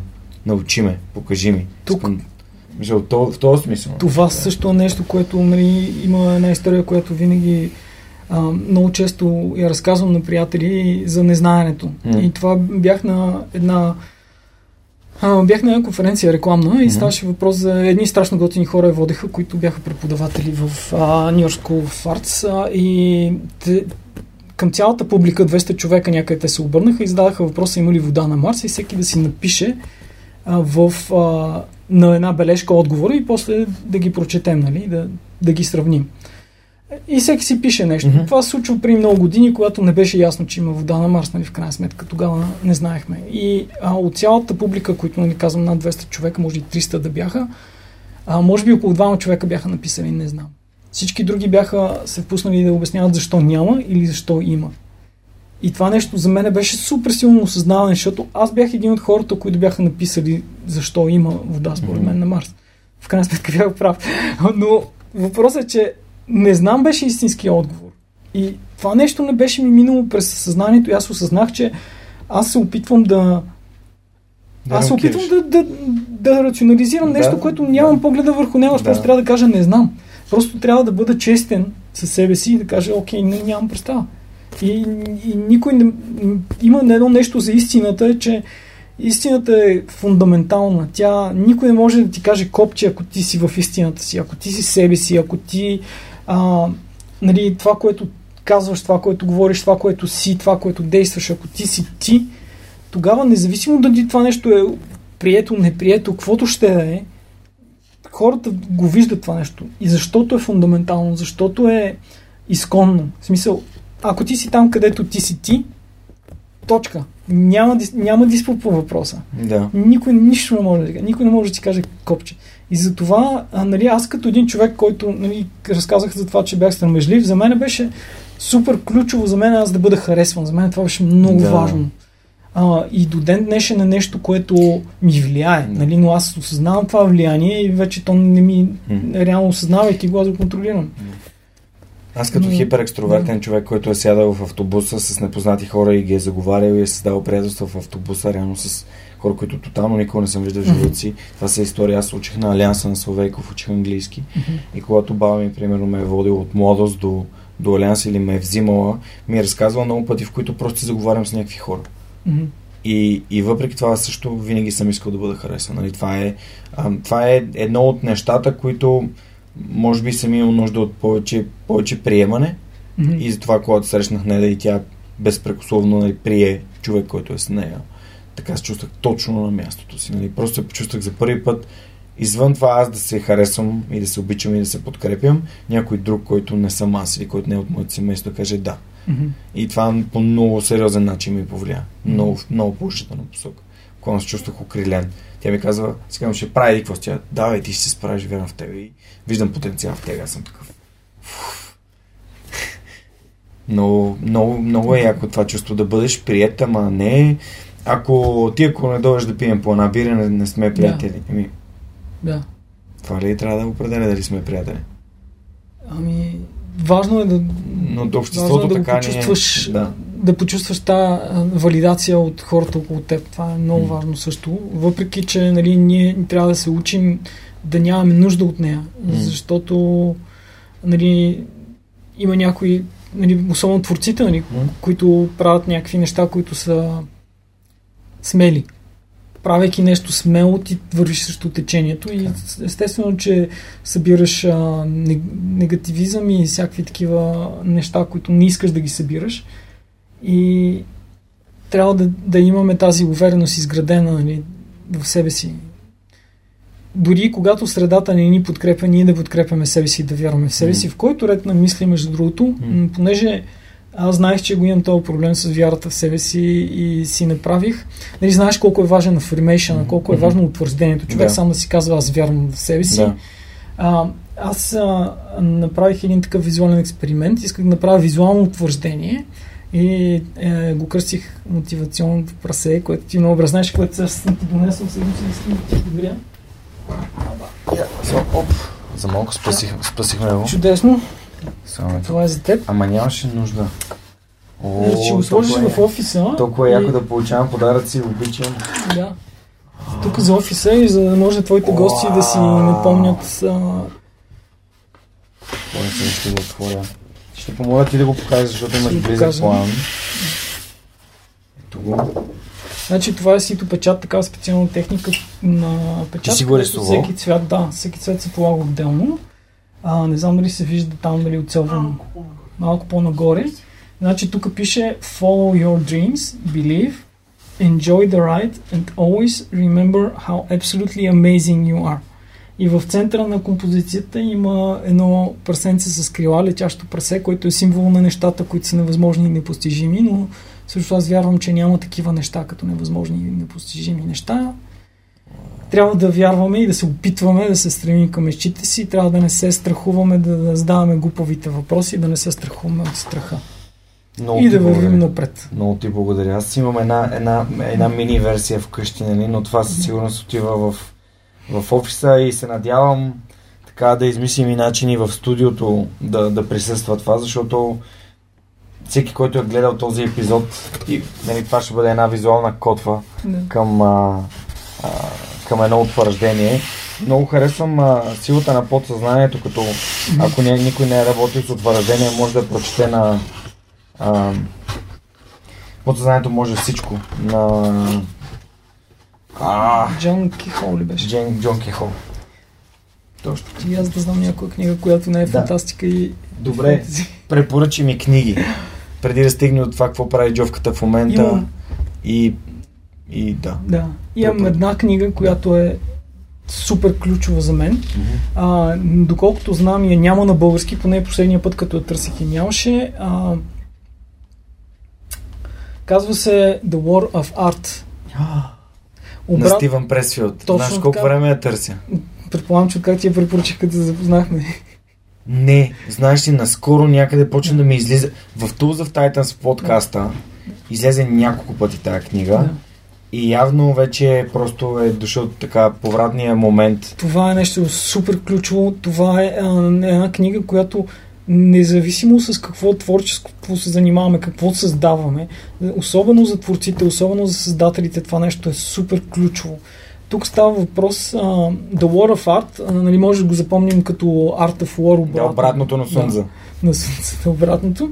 А, въпросът е, че а, винаги когато нали, изкуството е война, реално това, което се случва вътре в нас, вътрешна война, вътрешна борба с а, вътрешния критик, с а, този глас в нас, който ни казва, ни, че ние не можем, че ние не сме достатъчно добри, че ние няма да се справим, че ние не сме достатъчно постоянни, сериозни или там каквото точно говори вътрешния глас, говори различни неща на различните хора. В общи линии там много добре е обяснен този механизъм на съпротивата, така, нали, дава се име на този глас. Съпротивата, която ни пречи да постигаме тези мечти, нали, да постигаме тези резултати, които и, и, искаме.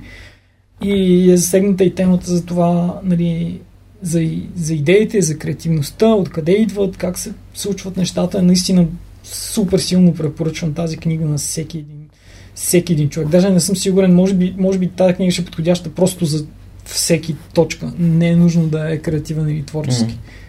Аз ще направя една препоръка. Да я слушаш на Tools of Titans. Има Как? Tools of Titans инструментите на титаните Окей, на Тим. Ферис. Да. А, той има аудиокнига. Добре. И от аудиокнигата е взел няколко от главите, които той интервюра готини хора и ги е пуснал безплатно като подкасти с Робърт Родригес епизода да изслушаш. Добре. И искам да го обсъдим после. Добре, с удоволствие ще направя. Значи той говори за точно така за креативност. Така, той, той да говори за това, че той не е режисьор или едикъв си. Той буквално се определя, нали, цитата е I lead a creative life. Мгм. И, и това някакси много го препознавам с тебе. След, още Да. повече с, с тия няколко часа, които прекарахме сега, говорейки си, още повече те опознавам като човек, който търсещ, търсещ креативността и, в, и с ръцете си, нали, създавайки този костюм. Това е И много... с а, рисувайки и в съзнанието си, сътворявайки го през, дали през визуализация, дали през утвърждение, така че а, това е моята препоръка, която бих ти дал и естествено, ако вие занимавате с нещо креативно, а, ще сложа линк към епизода с Робърт Родригес и всичко, което намеря от Тим Ферис блога. А, знаете, че книгата съм я препоръчвал много пъти и ако някой ден, и като някой ден има книга на свърхчовека, тя ще изглежда като в Тайтанс. Да, друга, още една книга бих искал да препоръчам, която вече е в моята сфера, в sci-fi. А, бих искал да препоръчам Тъмната кула на Стивън Кинг. Тя е цяла една поредица. И... Кои книги включва? Ами те са, не знам, може би вече са 7 книги, ако не се лъжа. Не мога да ти ги цитирам по имена, те са подред. Но това е нещо монументално. Аз не случайно препоръчвам точно тази книга сред всички други великолепни книги, които Стивен Кинг е написал, защото нали, много хора го познават като нали, този автор, който пише... Хора, които не са се сблъсквали с него, които не са го чели, а, имат някаква много неправилна представа за него, все едно пише някакъв супер хорор с някакви Аз бях този краища. човек. Аз бях този вече човек. Не си... Преди не да. да ми даде да. а, сияние, прочетох сияние, аз съвсем наскоро прочетох и Зелената миля. Mm.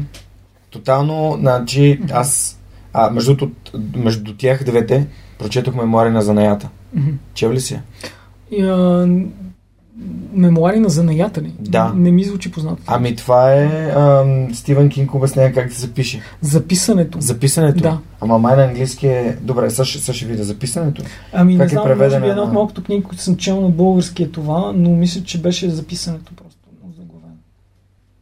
Сега ще потърся. Да, а, моля те, кажи ми защо препоръчаш точно. А, тъмно такова, защото а, нали, първо тази цялата тема с Стивен Кинг първо е великолепен а писател. Memoir of the craft on writing. Записането. On writing. A да. memoir of the craft. Значи, мемуари на занята явно е под заглавието, така да. че грешката, да. е, грешката е вярна. Грешката е вярна. А, наистина много готина книга за писането и, и на мен ми повлия на моето писане, нали, в това, че включих на сегашно време. Mm. А, това беше директно препратка на там. Нали, така съм писал всичките пътеписи от вътрешно горене. А, Стивен Кинг е невероятен писател. В смисъл, той не е случайно един от най-продаваните писатели, защото просто начина му на писане, а, начина по който вдъхва живот в героите си а, е просто неповторим. Има а, допълнителната дълбочина, която има в цялото му творчество е, че а, това, което хората не осъзнават е, че цялото му творчество е преплетено. И, и то се преплита в тъмната кола. Тоест всичките книги по някакъв начин са свързани. Някаква част от героите от едната книга са в другата. В смисъл, има една такава сложна мрежа от събития от герои, които се преплитат и фокуса на, на това преплитане е тъмната кола. Тя е като основата, която държи всички светове. Mm. Да. И точно това е тъмната кула, нали? Тя е а, основата, която държи всички светове в мултивърса нали, на Стивен Кинг. А, и а, квеста нали, на главния герой, нали, неговото пътешествие да спаси тази кола, нали, разпадането на световете около... А, в смисъл, там става по такъв... А, такива монументални а, като размах събития а, такива интересни герои и такива... Просто не знам дали има друга книга, която а, може до така степен да бъде наречена епос като, mm-hmm. като това и специално любимата ми а, част от Wizards and Glass, мисля, че се казваше, където а, там а, Роланд, който е главният герой, се връща назад в времето и разказва историята за как е срещнал любовта на живота си. Тази книга е най-яката книга на света, просто за мен. Просто колкото пъти се върна там, тотално всмуква и ме въвлича mm. и е магия, не истинска магия. Та, Мислих, че ще споменеш и Дюн. Разбира се, че искам да споменя и Дюн и още много. А знаеш, че излезе трейлър за филма за Дюн? Гледах го, разбира се, няколко пъти го и аз го гледах. Да, чакам с нетърпение така е с а, как се казва това? Suspended... Uh, а, с... Да, окей. Okay. В смисъл, оставил съм си очакванията, някъде другаде чакам. Да. Чакам... Да видим да, не, да, няма, да няма разочарование. Да. Защото когато има нали, великолепни книги... Аз всъщност а, много се разочаровах от Въстранение на пръстените, че го прочетох. А, почнах да го чета, реално след като бях гледал а, поне първия филм и бях такъв... Mm-hmm. А, Ма тук има още герой. Ще ги няма във филма и бях такъв, не. да. тогава имаше страшни дискусии в офиса, нали, тогава а, ма трябва ли да го правят този филм изобщо, ма той няма ли да съсипе книгата, нали, хората да четат книгата и така нататък. Да, да. Да. Извинявай, че така с Дюна, ма понеже много и аз гледах трейлера и съм. Не а, съм първите три книги на Дюн. Ам, имах две много силни препоръки за Дюн. Едната е от аз, сайт лида на Uber Engineering за България, Алекс Попов, който Мгм. е супер як, супер як пичага, страхотен. И ми беше казал, тази книга всеки път се връщам към нея чета. А, М, и понеже аз съм играл Дюн, но никога не съм, никога не съм чел книгата мгм. на Франк Хърбърт. И Да. втория беше Камен Козаров, който се занимава, той е доцент по той е астрофизик, занимава се с Слънцето. Еха. Каза Дюн. И аз, тръгвайки към Алпите, вече я бях подкарал тая година. Значи, да, почнах да чета, може би някъде след Тайланд. След това почнах в Алпите. Всяка сутрин ставах 6 сутринта. Чета малко Дюн Да. и след това отивам да карам. Чета малко Дюн сутринта и отивам да карам ски. Вечер се прибирам, лягам, отварям, чета, чета, чета такъв. Навсякъде около теб вода, в книгата нито капка, никъде. Да, да, в костюмите нали, Да, да.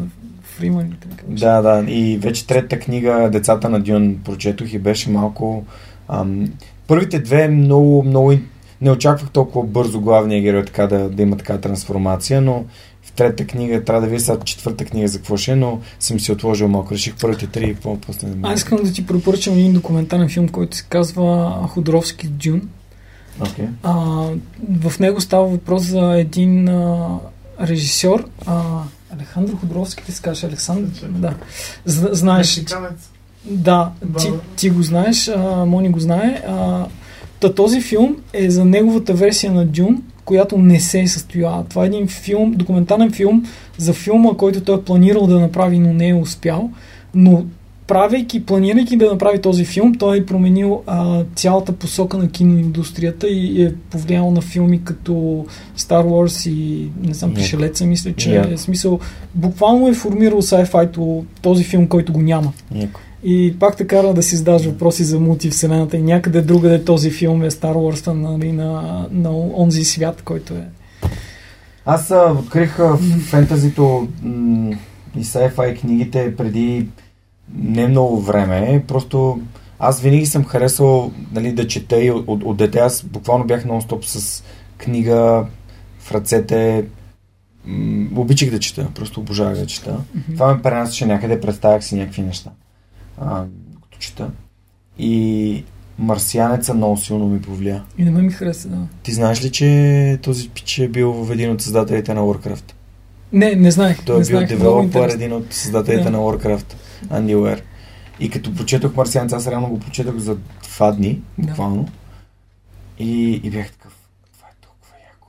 И на всичкото отгоре, после като четох, че абсолютно всяко едно нещо, което той е написал в книгата, е проверил дали може хипотетично Да. да се случи, са му потвърдили, че Да. точно така може да се случи. Много яко. Още не съм чел тази другата му. А, съм. Артем, Артемис май се казваше.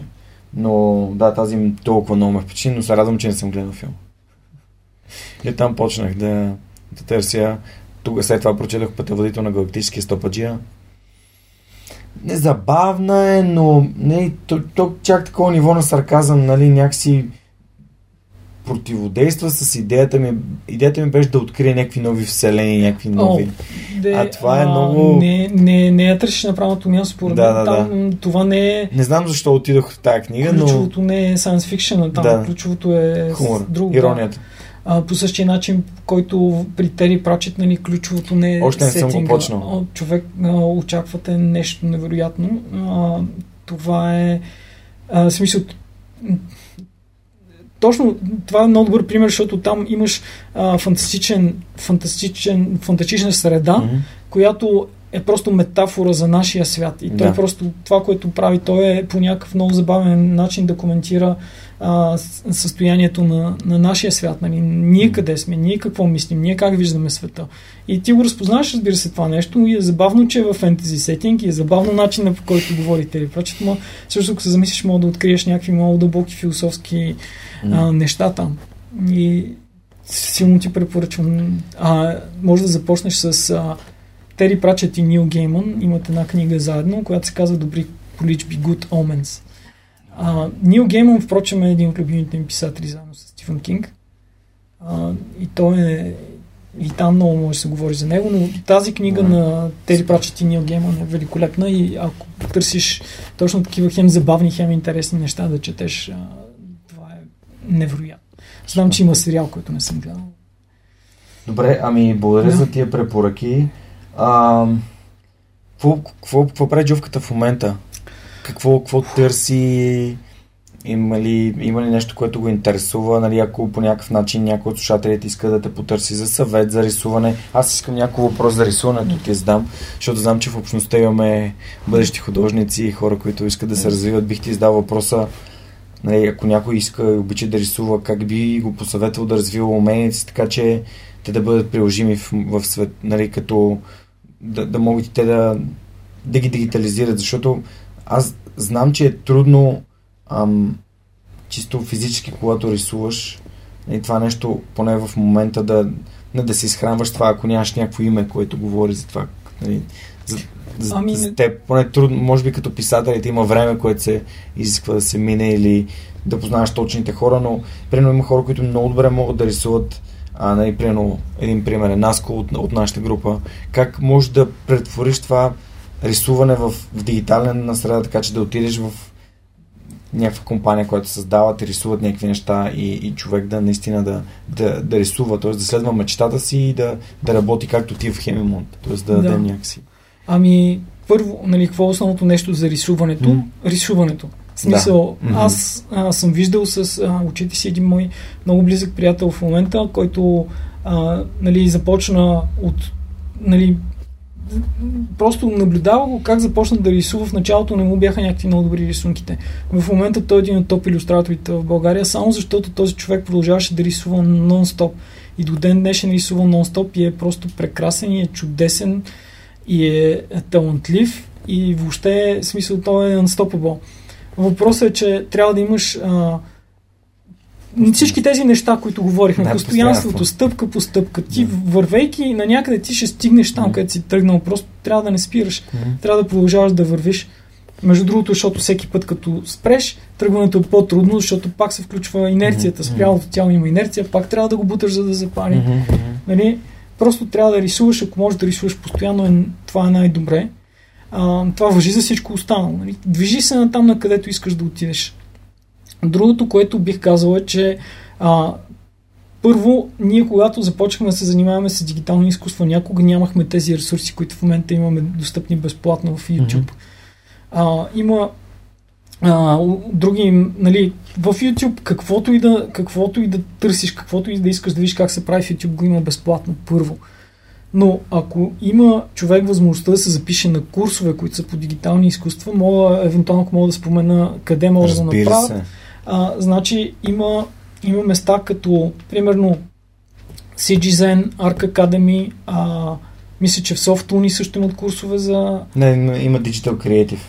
Да, не знам. Не знам, но със сигурност мога да кажа за, а, за Arc Academy и за CGZen а, които са страшни професионалисти, които са професионалисти от индустрията. Това са хора, които работят в гейм индустрията, които преподават а, и, и, и са супер талантливи хора. В смисъл, това, това са хора, които между другото сега, казах супер талантливи, а, реално има огромен шанс, че аз ще започна да преподавам в Academy сега следващия а, ще палци. Което ще е супер, нали? Аз съм най-малкото отливия там, между другото.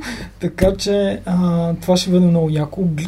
Ти ми пита какво искам да, да правя, нали? Това е едно от нещата, които аз вярвам, че мога да правя добре, нали? Е точно да комуникирам а, някакви неща, как се правят, защо се правят така и така нататък. Вярвам, че мога да допринеса с това и много бих искал да опитам.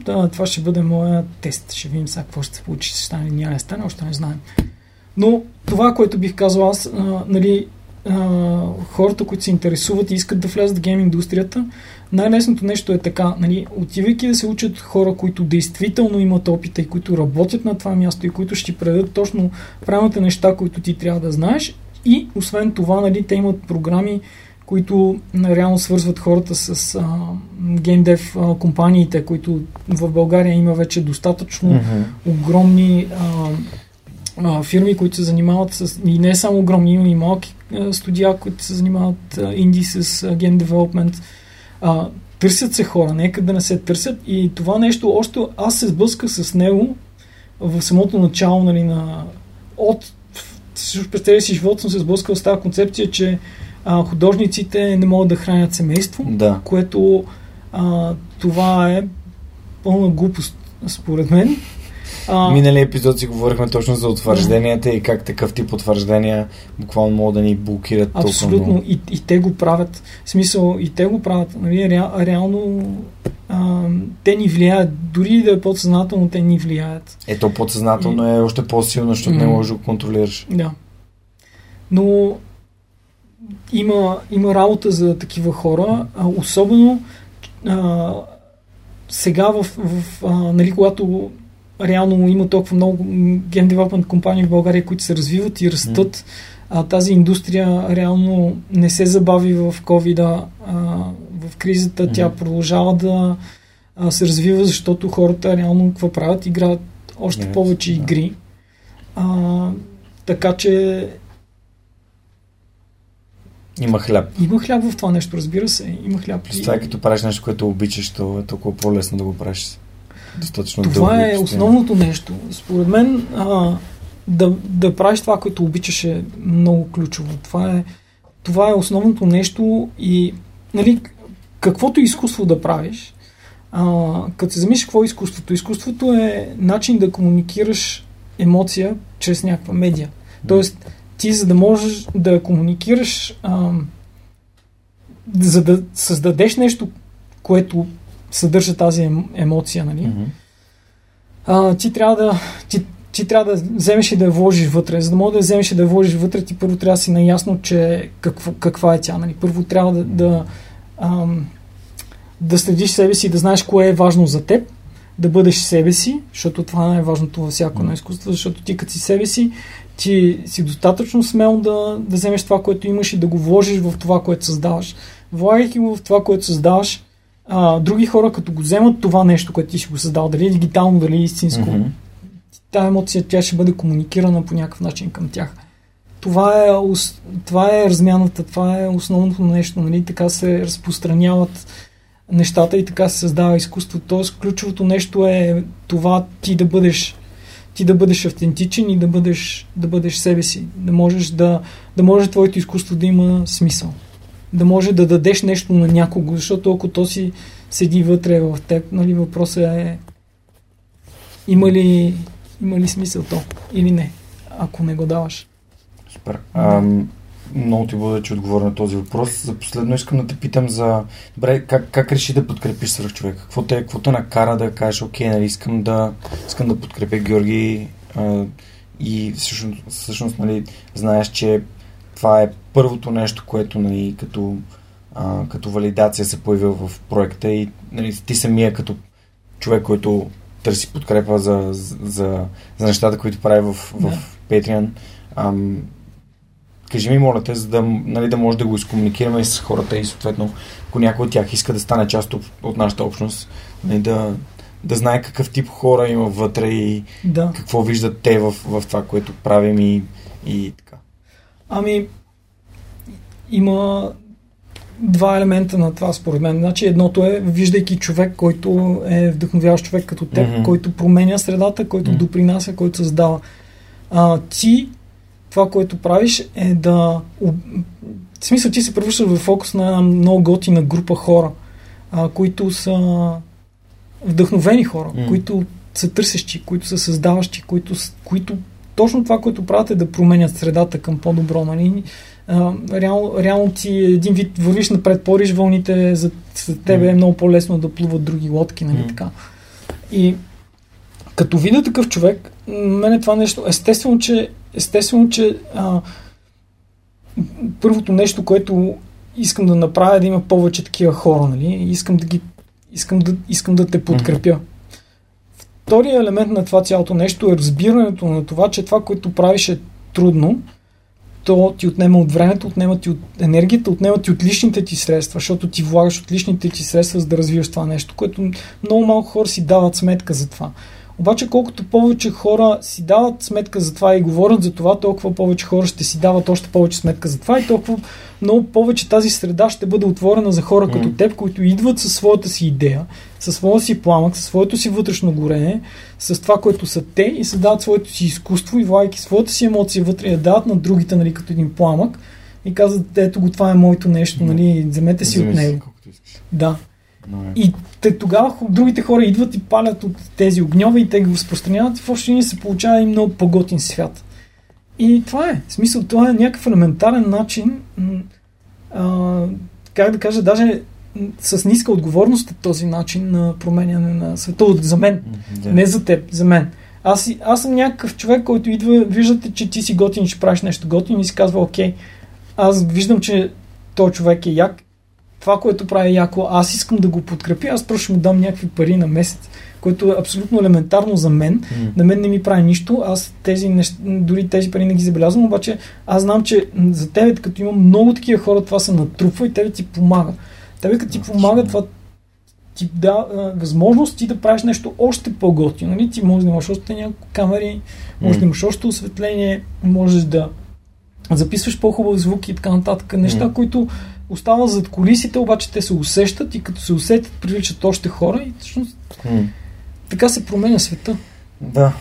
Подкрепяйки хората, които харесваме, ние реално им помагаме да правят по-яки неща. То е елементарно. Да, супер. Много ти благодаря и много оценявам. Наистина, благодарност към абсолютно всички като, като джовката, които а, не знам дали джовката или Бон Джови трябва да ти казвам. Не, джовката.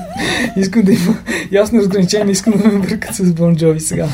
да, да, да, всъщност, а, да, благодарение на тези хора аз наистина реално повярвах, че има смисъл това, което правя и за мен е много така сега всеки път като примерно отварям си имам случка от Digital for Plovdiv преди mm-hmm. а, миналата седмица ни поне записваме след Digital for Plovdiv и аз си бях легнал рано, за да мога да стана рано сутринта, като да отида да тренировка, след това отида в Плодив и там да си довърша презентацията. И по време, докато си подготвях презентацията си, отворих месенджера на телефона и гледам, че имам една нотификация в месенджера и съм, окей, имам съобщение от непознат. Цъкам, нали, отварям съобщението. Непознат от предишта вечер. А, Илян, който ми е писал колко много се кефи на... За, за, реално ще прочета съобщението. Mm-hmm. Сигурен съм, че Илян няма се разсърди, обаче а, трябва да го прочета, защото няма да го въз... мога да го възпроизведа много добре. Mm-hmm.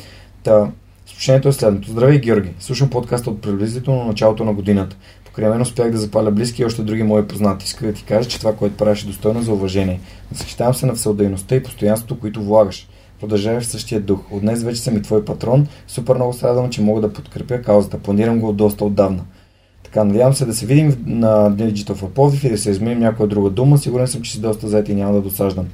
А, PS. Разполагам с два големи софтбокса и един голям летрин, които не ползвам. Ако бих ви били от полза, за новото студио мога да ви ги взема за неопределено време. Значи, е такива съобщения, просто е така седи и си го получавам това и, и, и, и една усмивка се появява. Отварям си имейла, гледам а, че е нов Patreon, нов човек, който е повярвал, нов човек, който е подкрепи. И, и това ме кара да вярвам, че се движа в правилната посока. И, и това е някакси, това подхранва то вътрешния огън. Да. Той, реално, той, той не го подхранва, той сипва керосин върху, разбираш, то е някакво а, вече нали, чувствам се буквално всеки път, като се едно някой ми е... Да. Сещаш се в гимназията някой ти ми пише съобщение, че те харесва някой момиче да. или и, и ти си такъв тук, всичко тук. Да. А, така се чувствам при всеки, нали, те са някакви скромни дарения, но за мен това значи супер много и, и, и ти благодаря, че, че го отбелязваш. Добре, да. м- като финал на епизода, знаеш какъв последния въпрос. Между другото ще дам възможност Не. да ме питаш Добре. нещо. Да. Ако искаш нещо да ме питаш, защото все пак си и патрон на, на групата, друга седмица ще направим среща. А... Всеки първо четвъртък от месец. Благодаря ти за чорапите. Между другото, днес си получих, е, получих едни невероятни чорапи, които са ми от Които са от, от миналата коледа. Да, благодаря. Да, е, да, много, много яко беше това нещо. А, това, което искам да те питам е искаш и да отидем да хапнем нещо сега.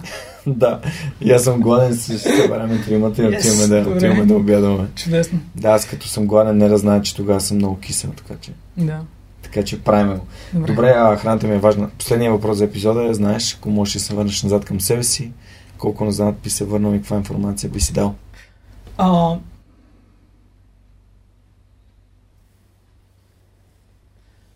въобще не, значи като човек, който слуша подкаста редовно, трябваше да се замисля по този въпрос, но аз въобще не се замислих изобщо, нямам никаква идея.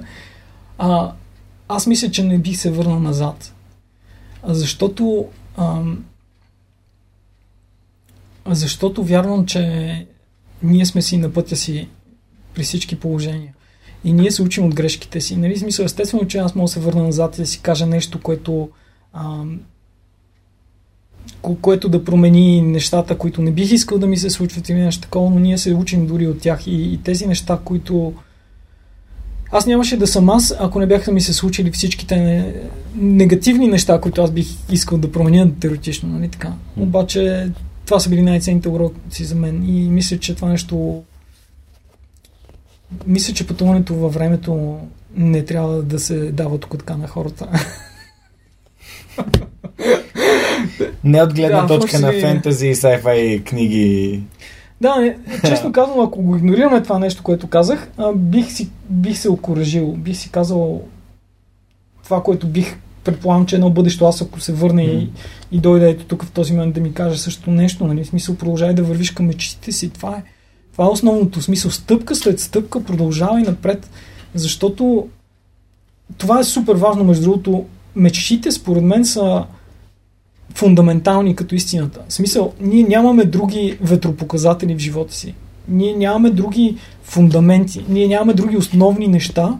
А, това са като в една игра, която играеш, какви са ти квестовете. В смисъл, в, в игрите нещата са много прости. Там те са ти така направени, че да не можеш да ги заобиклюш, да не можеш да не ги видиш. Нали? Смисъл, там се появява един надпис отгоре на човека и има една стрелкичка да. и тя ти казва, и ти говори с този човек. Нали? Да. Ама въпросът е, че в истинския живот ние ги нямаме. Но това, което имаме е нашите мечти, какво искаме ние. И този живот е един, нали? Ние сме тук в момента и правим някакви неща. В смисъл, свободни сме да взимаме всичките решения, които можем да вземем. Никой не ни спира от никое решение в никой момент, нали? В смисъл, въпросът е какво искаме ние. Трябва да си даваме сметка за това, че мещите също са свещени. Те са, те са тези крайпътните камъни, които стоят покрай пътя които са waypoints, които ти казват, окей, това е посоката, в която аз искам да вървя в момента. И това, което трябва да правиш, както го установихме по логически път по-рано, говоряки си с теб, е просто да вървиш на там. Нищо друго. Не трябва да правиш някакви гигантски скокове. Не трябва да очакваш някакви впечатляващи резултати. Не трябва да се стремиш всичко да получиш сега. Просто трябва да продължаваш да вървиш на там. Това е. И това, което бих се върнал да си кажа е, пич, тази концепция е вярна за вървенето. Върви. Просто keep walking. Стъпка по стъпка. В Tools of Titans а, намерих един цитат, който е супер подходящ. И то е No hurry, no pause. Без да бързаш, без да спираш. А, да, супер. Което е, което е страхотно. Наистина отразява да. и всичко, което и свръх човека, и всичко, което аз вярвам. А просто всяка, всяка седмица, всеки вторник нов епизод, нов епизод, нов епизод. Без а, усърдието питаха ме, що не започна с видео още от началото, защото не бързах, не исках да бързам, исках, знаех, че има неща, които не знам, не можех да, да слушам толкова добре, не можех да знам въпросите, които мисля, че вече мога да, да, да изтегля и да, да, да измуча от разговора и съответно да, да насоча вниманието на там и, и присъствието ми и начинът по който говоря, всички тези неща, те са следствие на едно постоянство, едно натрупване на опит и знания и, и екипа. А, тук вече в а, финал на епизода искам да благодаря на целия екип на Свърхчовека, на Радо, който от самото начало, на Нелката, на Монката, на Ана Мария, на Яни, на а, Ясен и на Марин, които ни помагат супер много, на Неда, естествено. И хора, без, без вас а, просто това нямаше да може да се случи. Искам да благодаря и на, на Телас, на Storytel, на всички компании, които са застанали и са подкрепили човекът. Искам да благодаря на Dynaforce, които са нашия технически партньор в момента на ITC, които ни помогнаха да си купим нещо, което ни спестява толкова много време и усилия в, в подкаста и в това, което правим. А, нашия пулт, а, и така нататък. Хора, благодаря ви безкрайно, че заставате зад свърх човека. Разбира се, над 150 пъти благодаря за всички хора, които отделят малко от месечния си бюджет, но толкова много за, за мен и за целия екип на свърх човека. А, благодаря ви. Знаете, ще сложим и линкче към а, Patreon страницата, ако искате може да разгледате. Това беше всичко от нас за тази седмица. Това беше джовката. Последвайте го в, а, в YouTube, в Facebook също така. И ще се радвам да споделите какво мислите за неговите влогове, за неговите приключения в Китай и не само. Между другото, супер забавна история беше там, където беше тръгнал към една хижа в Стара планина Да. и гонеше мечките. Да. Но в темата страха трябваше, може би, Да, тема с това, но да, беше впечатляващо. Може да откриете нещо за себе си абсолютно във всяко влогче, защото нали, нали, нещата, които Джови прави, а, веднага ще ви направят впечатление, че не са просто нестандартните влогове. А, това беше всичко от нас. Благодаря за вдъхновяващото мотивационно прасенце. Благодаря за това, че ни сподели със своето изкуство и че ни научи а, как, ако искаме да рисуваме, какво можем да направим, да ставаме по-добри и ако искаме да занимаваме с Digital Arts, а, къде, са, къде са нашите места. С цялата информация от епизода, както винаги, както и книгите, с които, за които си говорихме, може да намерите, намерите в инфото към епизода, в YouTube, в Facebook, също така в поста и навсякъде, където а, е свърхчовека, съответно и в нашия сайт. Благодаря ти много за това, че Ами, беше тук. благодаря. За мен беше чест и удоволствие и аз ти благодаря за всичко, което правиш и за всичките безкрайни часове вдъхновения, които аз съм имал нали, с твоя подкаст и с твоите прекрасни гости и наистина благодаря, че аз вече съм част от това комьюнити. Напълно заслужено. Благодаря. Напълно заслужено. А, това беше всичко от нас. За мен е абсолютно чест и привилегия да го правя това вече в 4 години и не планираме да спираме, да ставаме само по-добри. И се надявам следващия вторник отново да сте свърх човека. Ако този епизод ви е харесал или имате приятел, който занимава с изкуство или с рисуване или с мотори, а, споделете го. Вярвам, че ще му бъде полезен и интересен. Чао и до скоро! А сега искам да благодаря на хората, без които този епизод нямаше да се случи. Това са хората от екипа и пейтрините на свръхчовекът.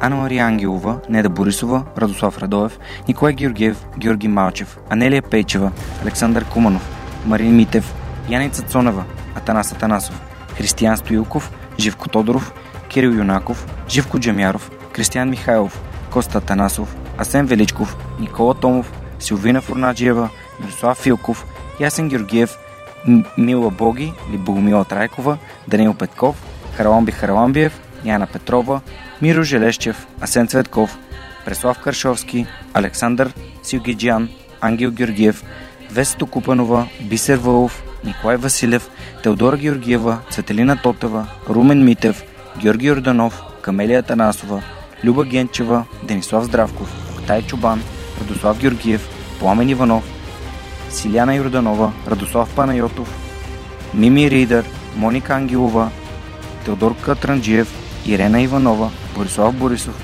Мария Дилова, Ина Тодорова, Любо, Ги... Любо Киров, Нина Проданова Йоцева, Диана Рангелова, Нетко Христов, Игнат Ганев, Мартина Георгиева, Андриан Голяшки, Митко Василев, Симон Дакова, Роберта Костадинова, Лиляна Барон, Милена Младенова, Христо Бакалов, Николай Маринов, Светослав Маринов, Семра Кафа, Велизар Ганчев, Ели Спасова, Елица Куманова, Цветомир Цветков, Александър Александров, Енчо Боев, Стани Цветанова, Ивайло Янков, Деница Димитрова, Георги Москов, Поменка Матеева, Даниел Гошев, Юлиана Андреева, Кристиян Вълов, Мария Тодорова, Емилиан Николов, Нели Димитрова, Надежда Гешева, Джанер Кафеджи, Георги Генов, Димитър Дечев, Георги Капизин, Константин Пеловски, Мишо Касапинов, Александър Гиновски, Джейн Димитрова, Ивелин Стефанов, Ивайло Методиев, Иван Игнатов, Борислав Дончев, Рифито Балакчи,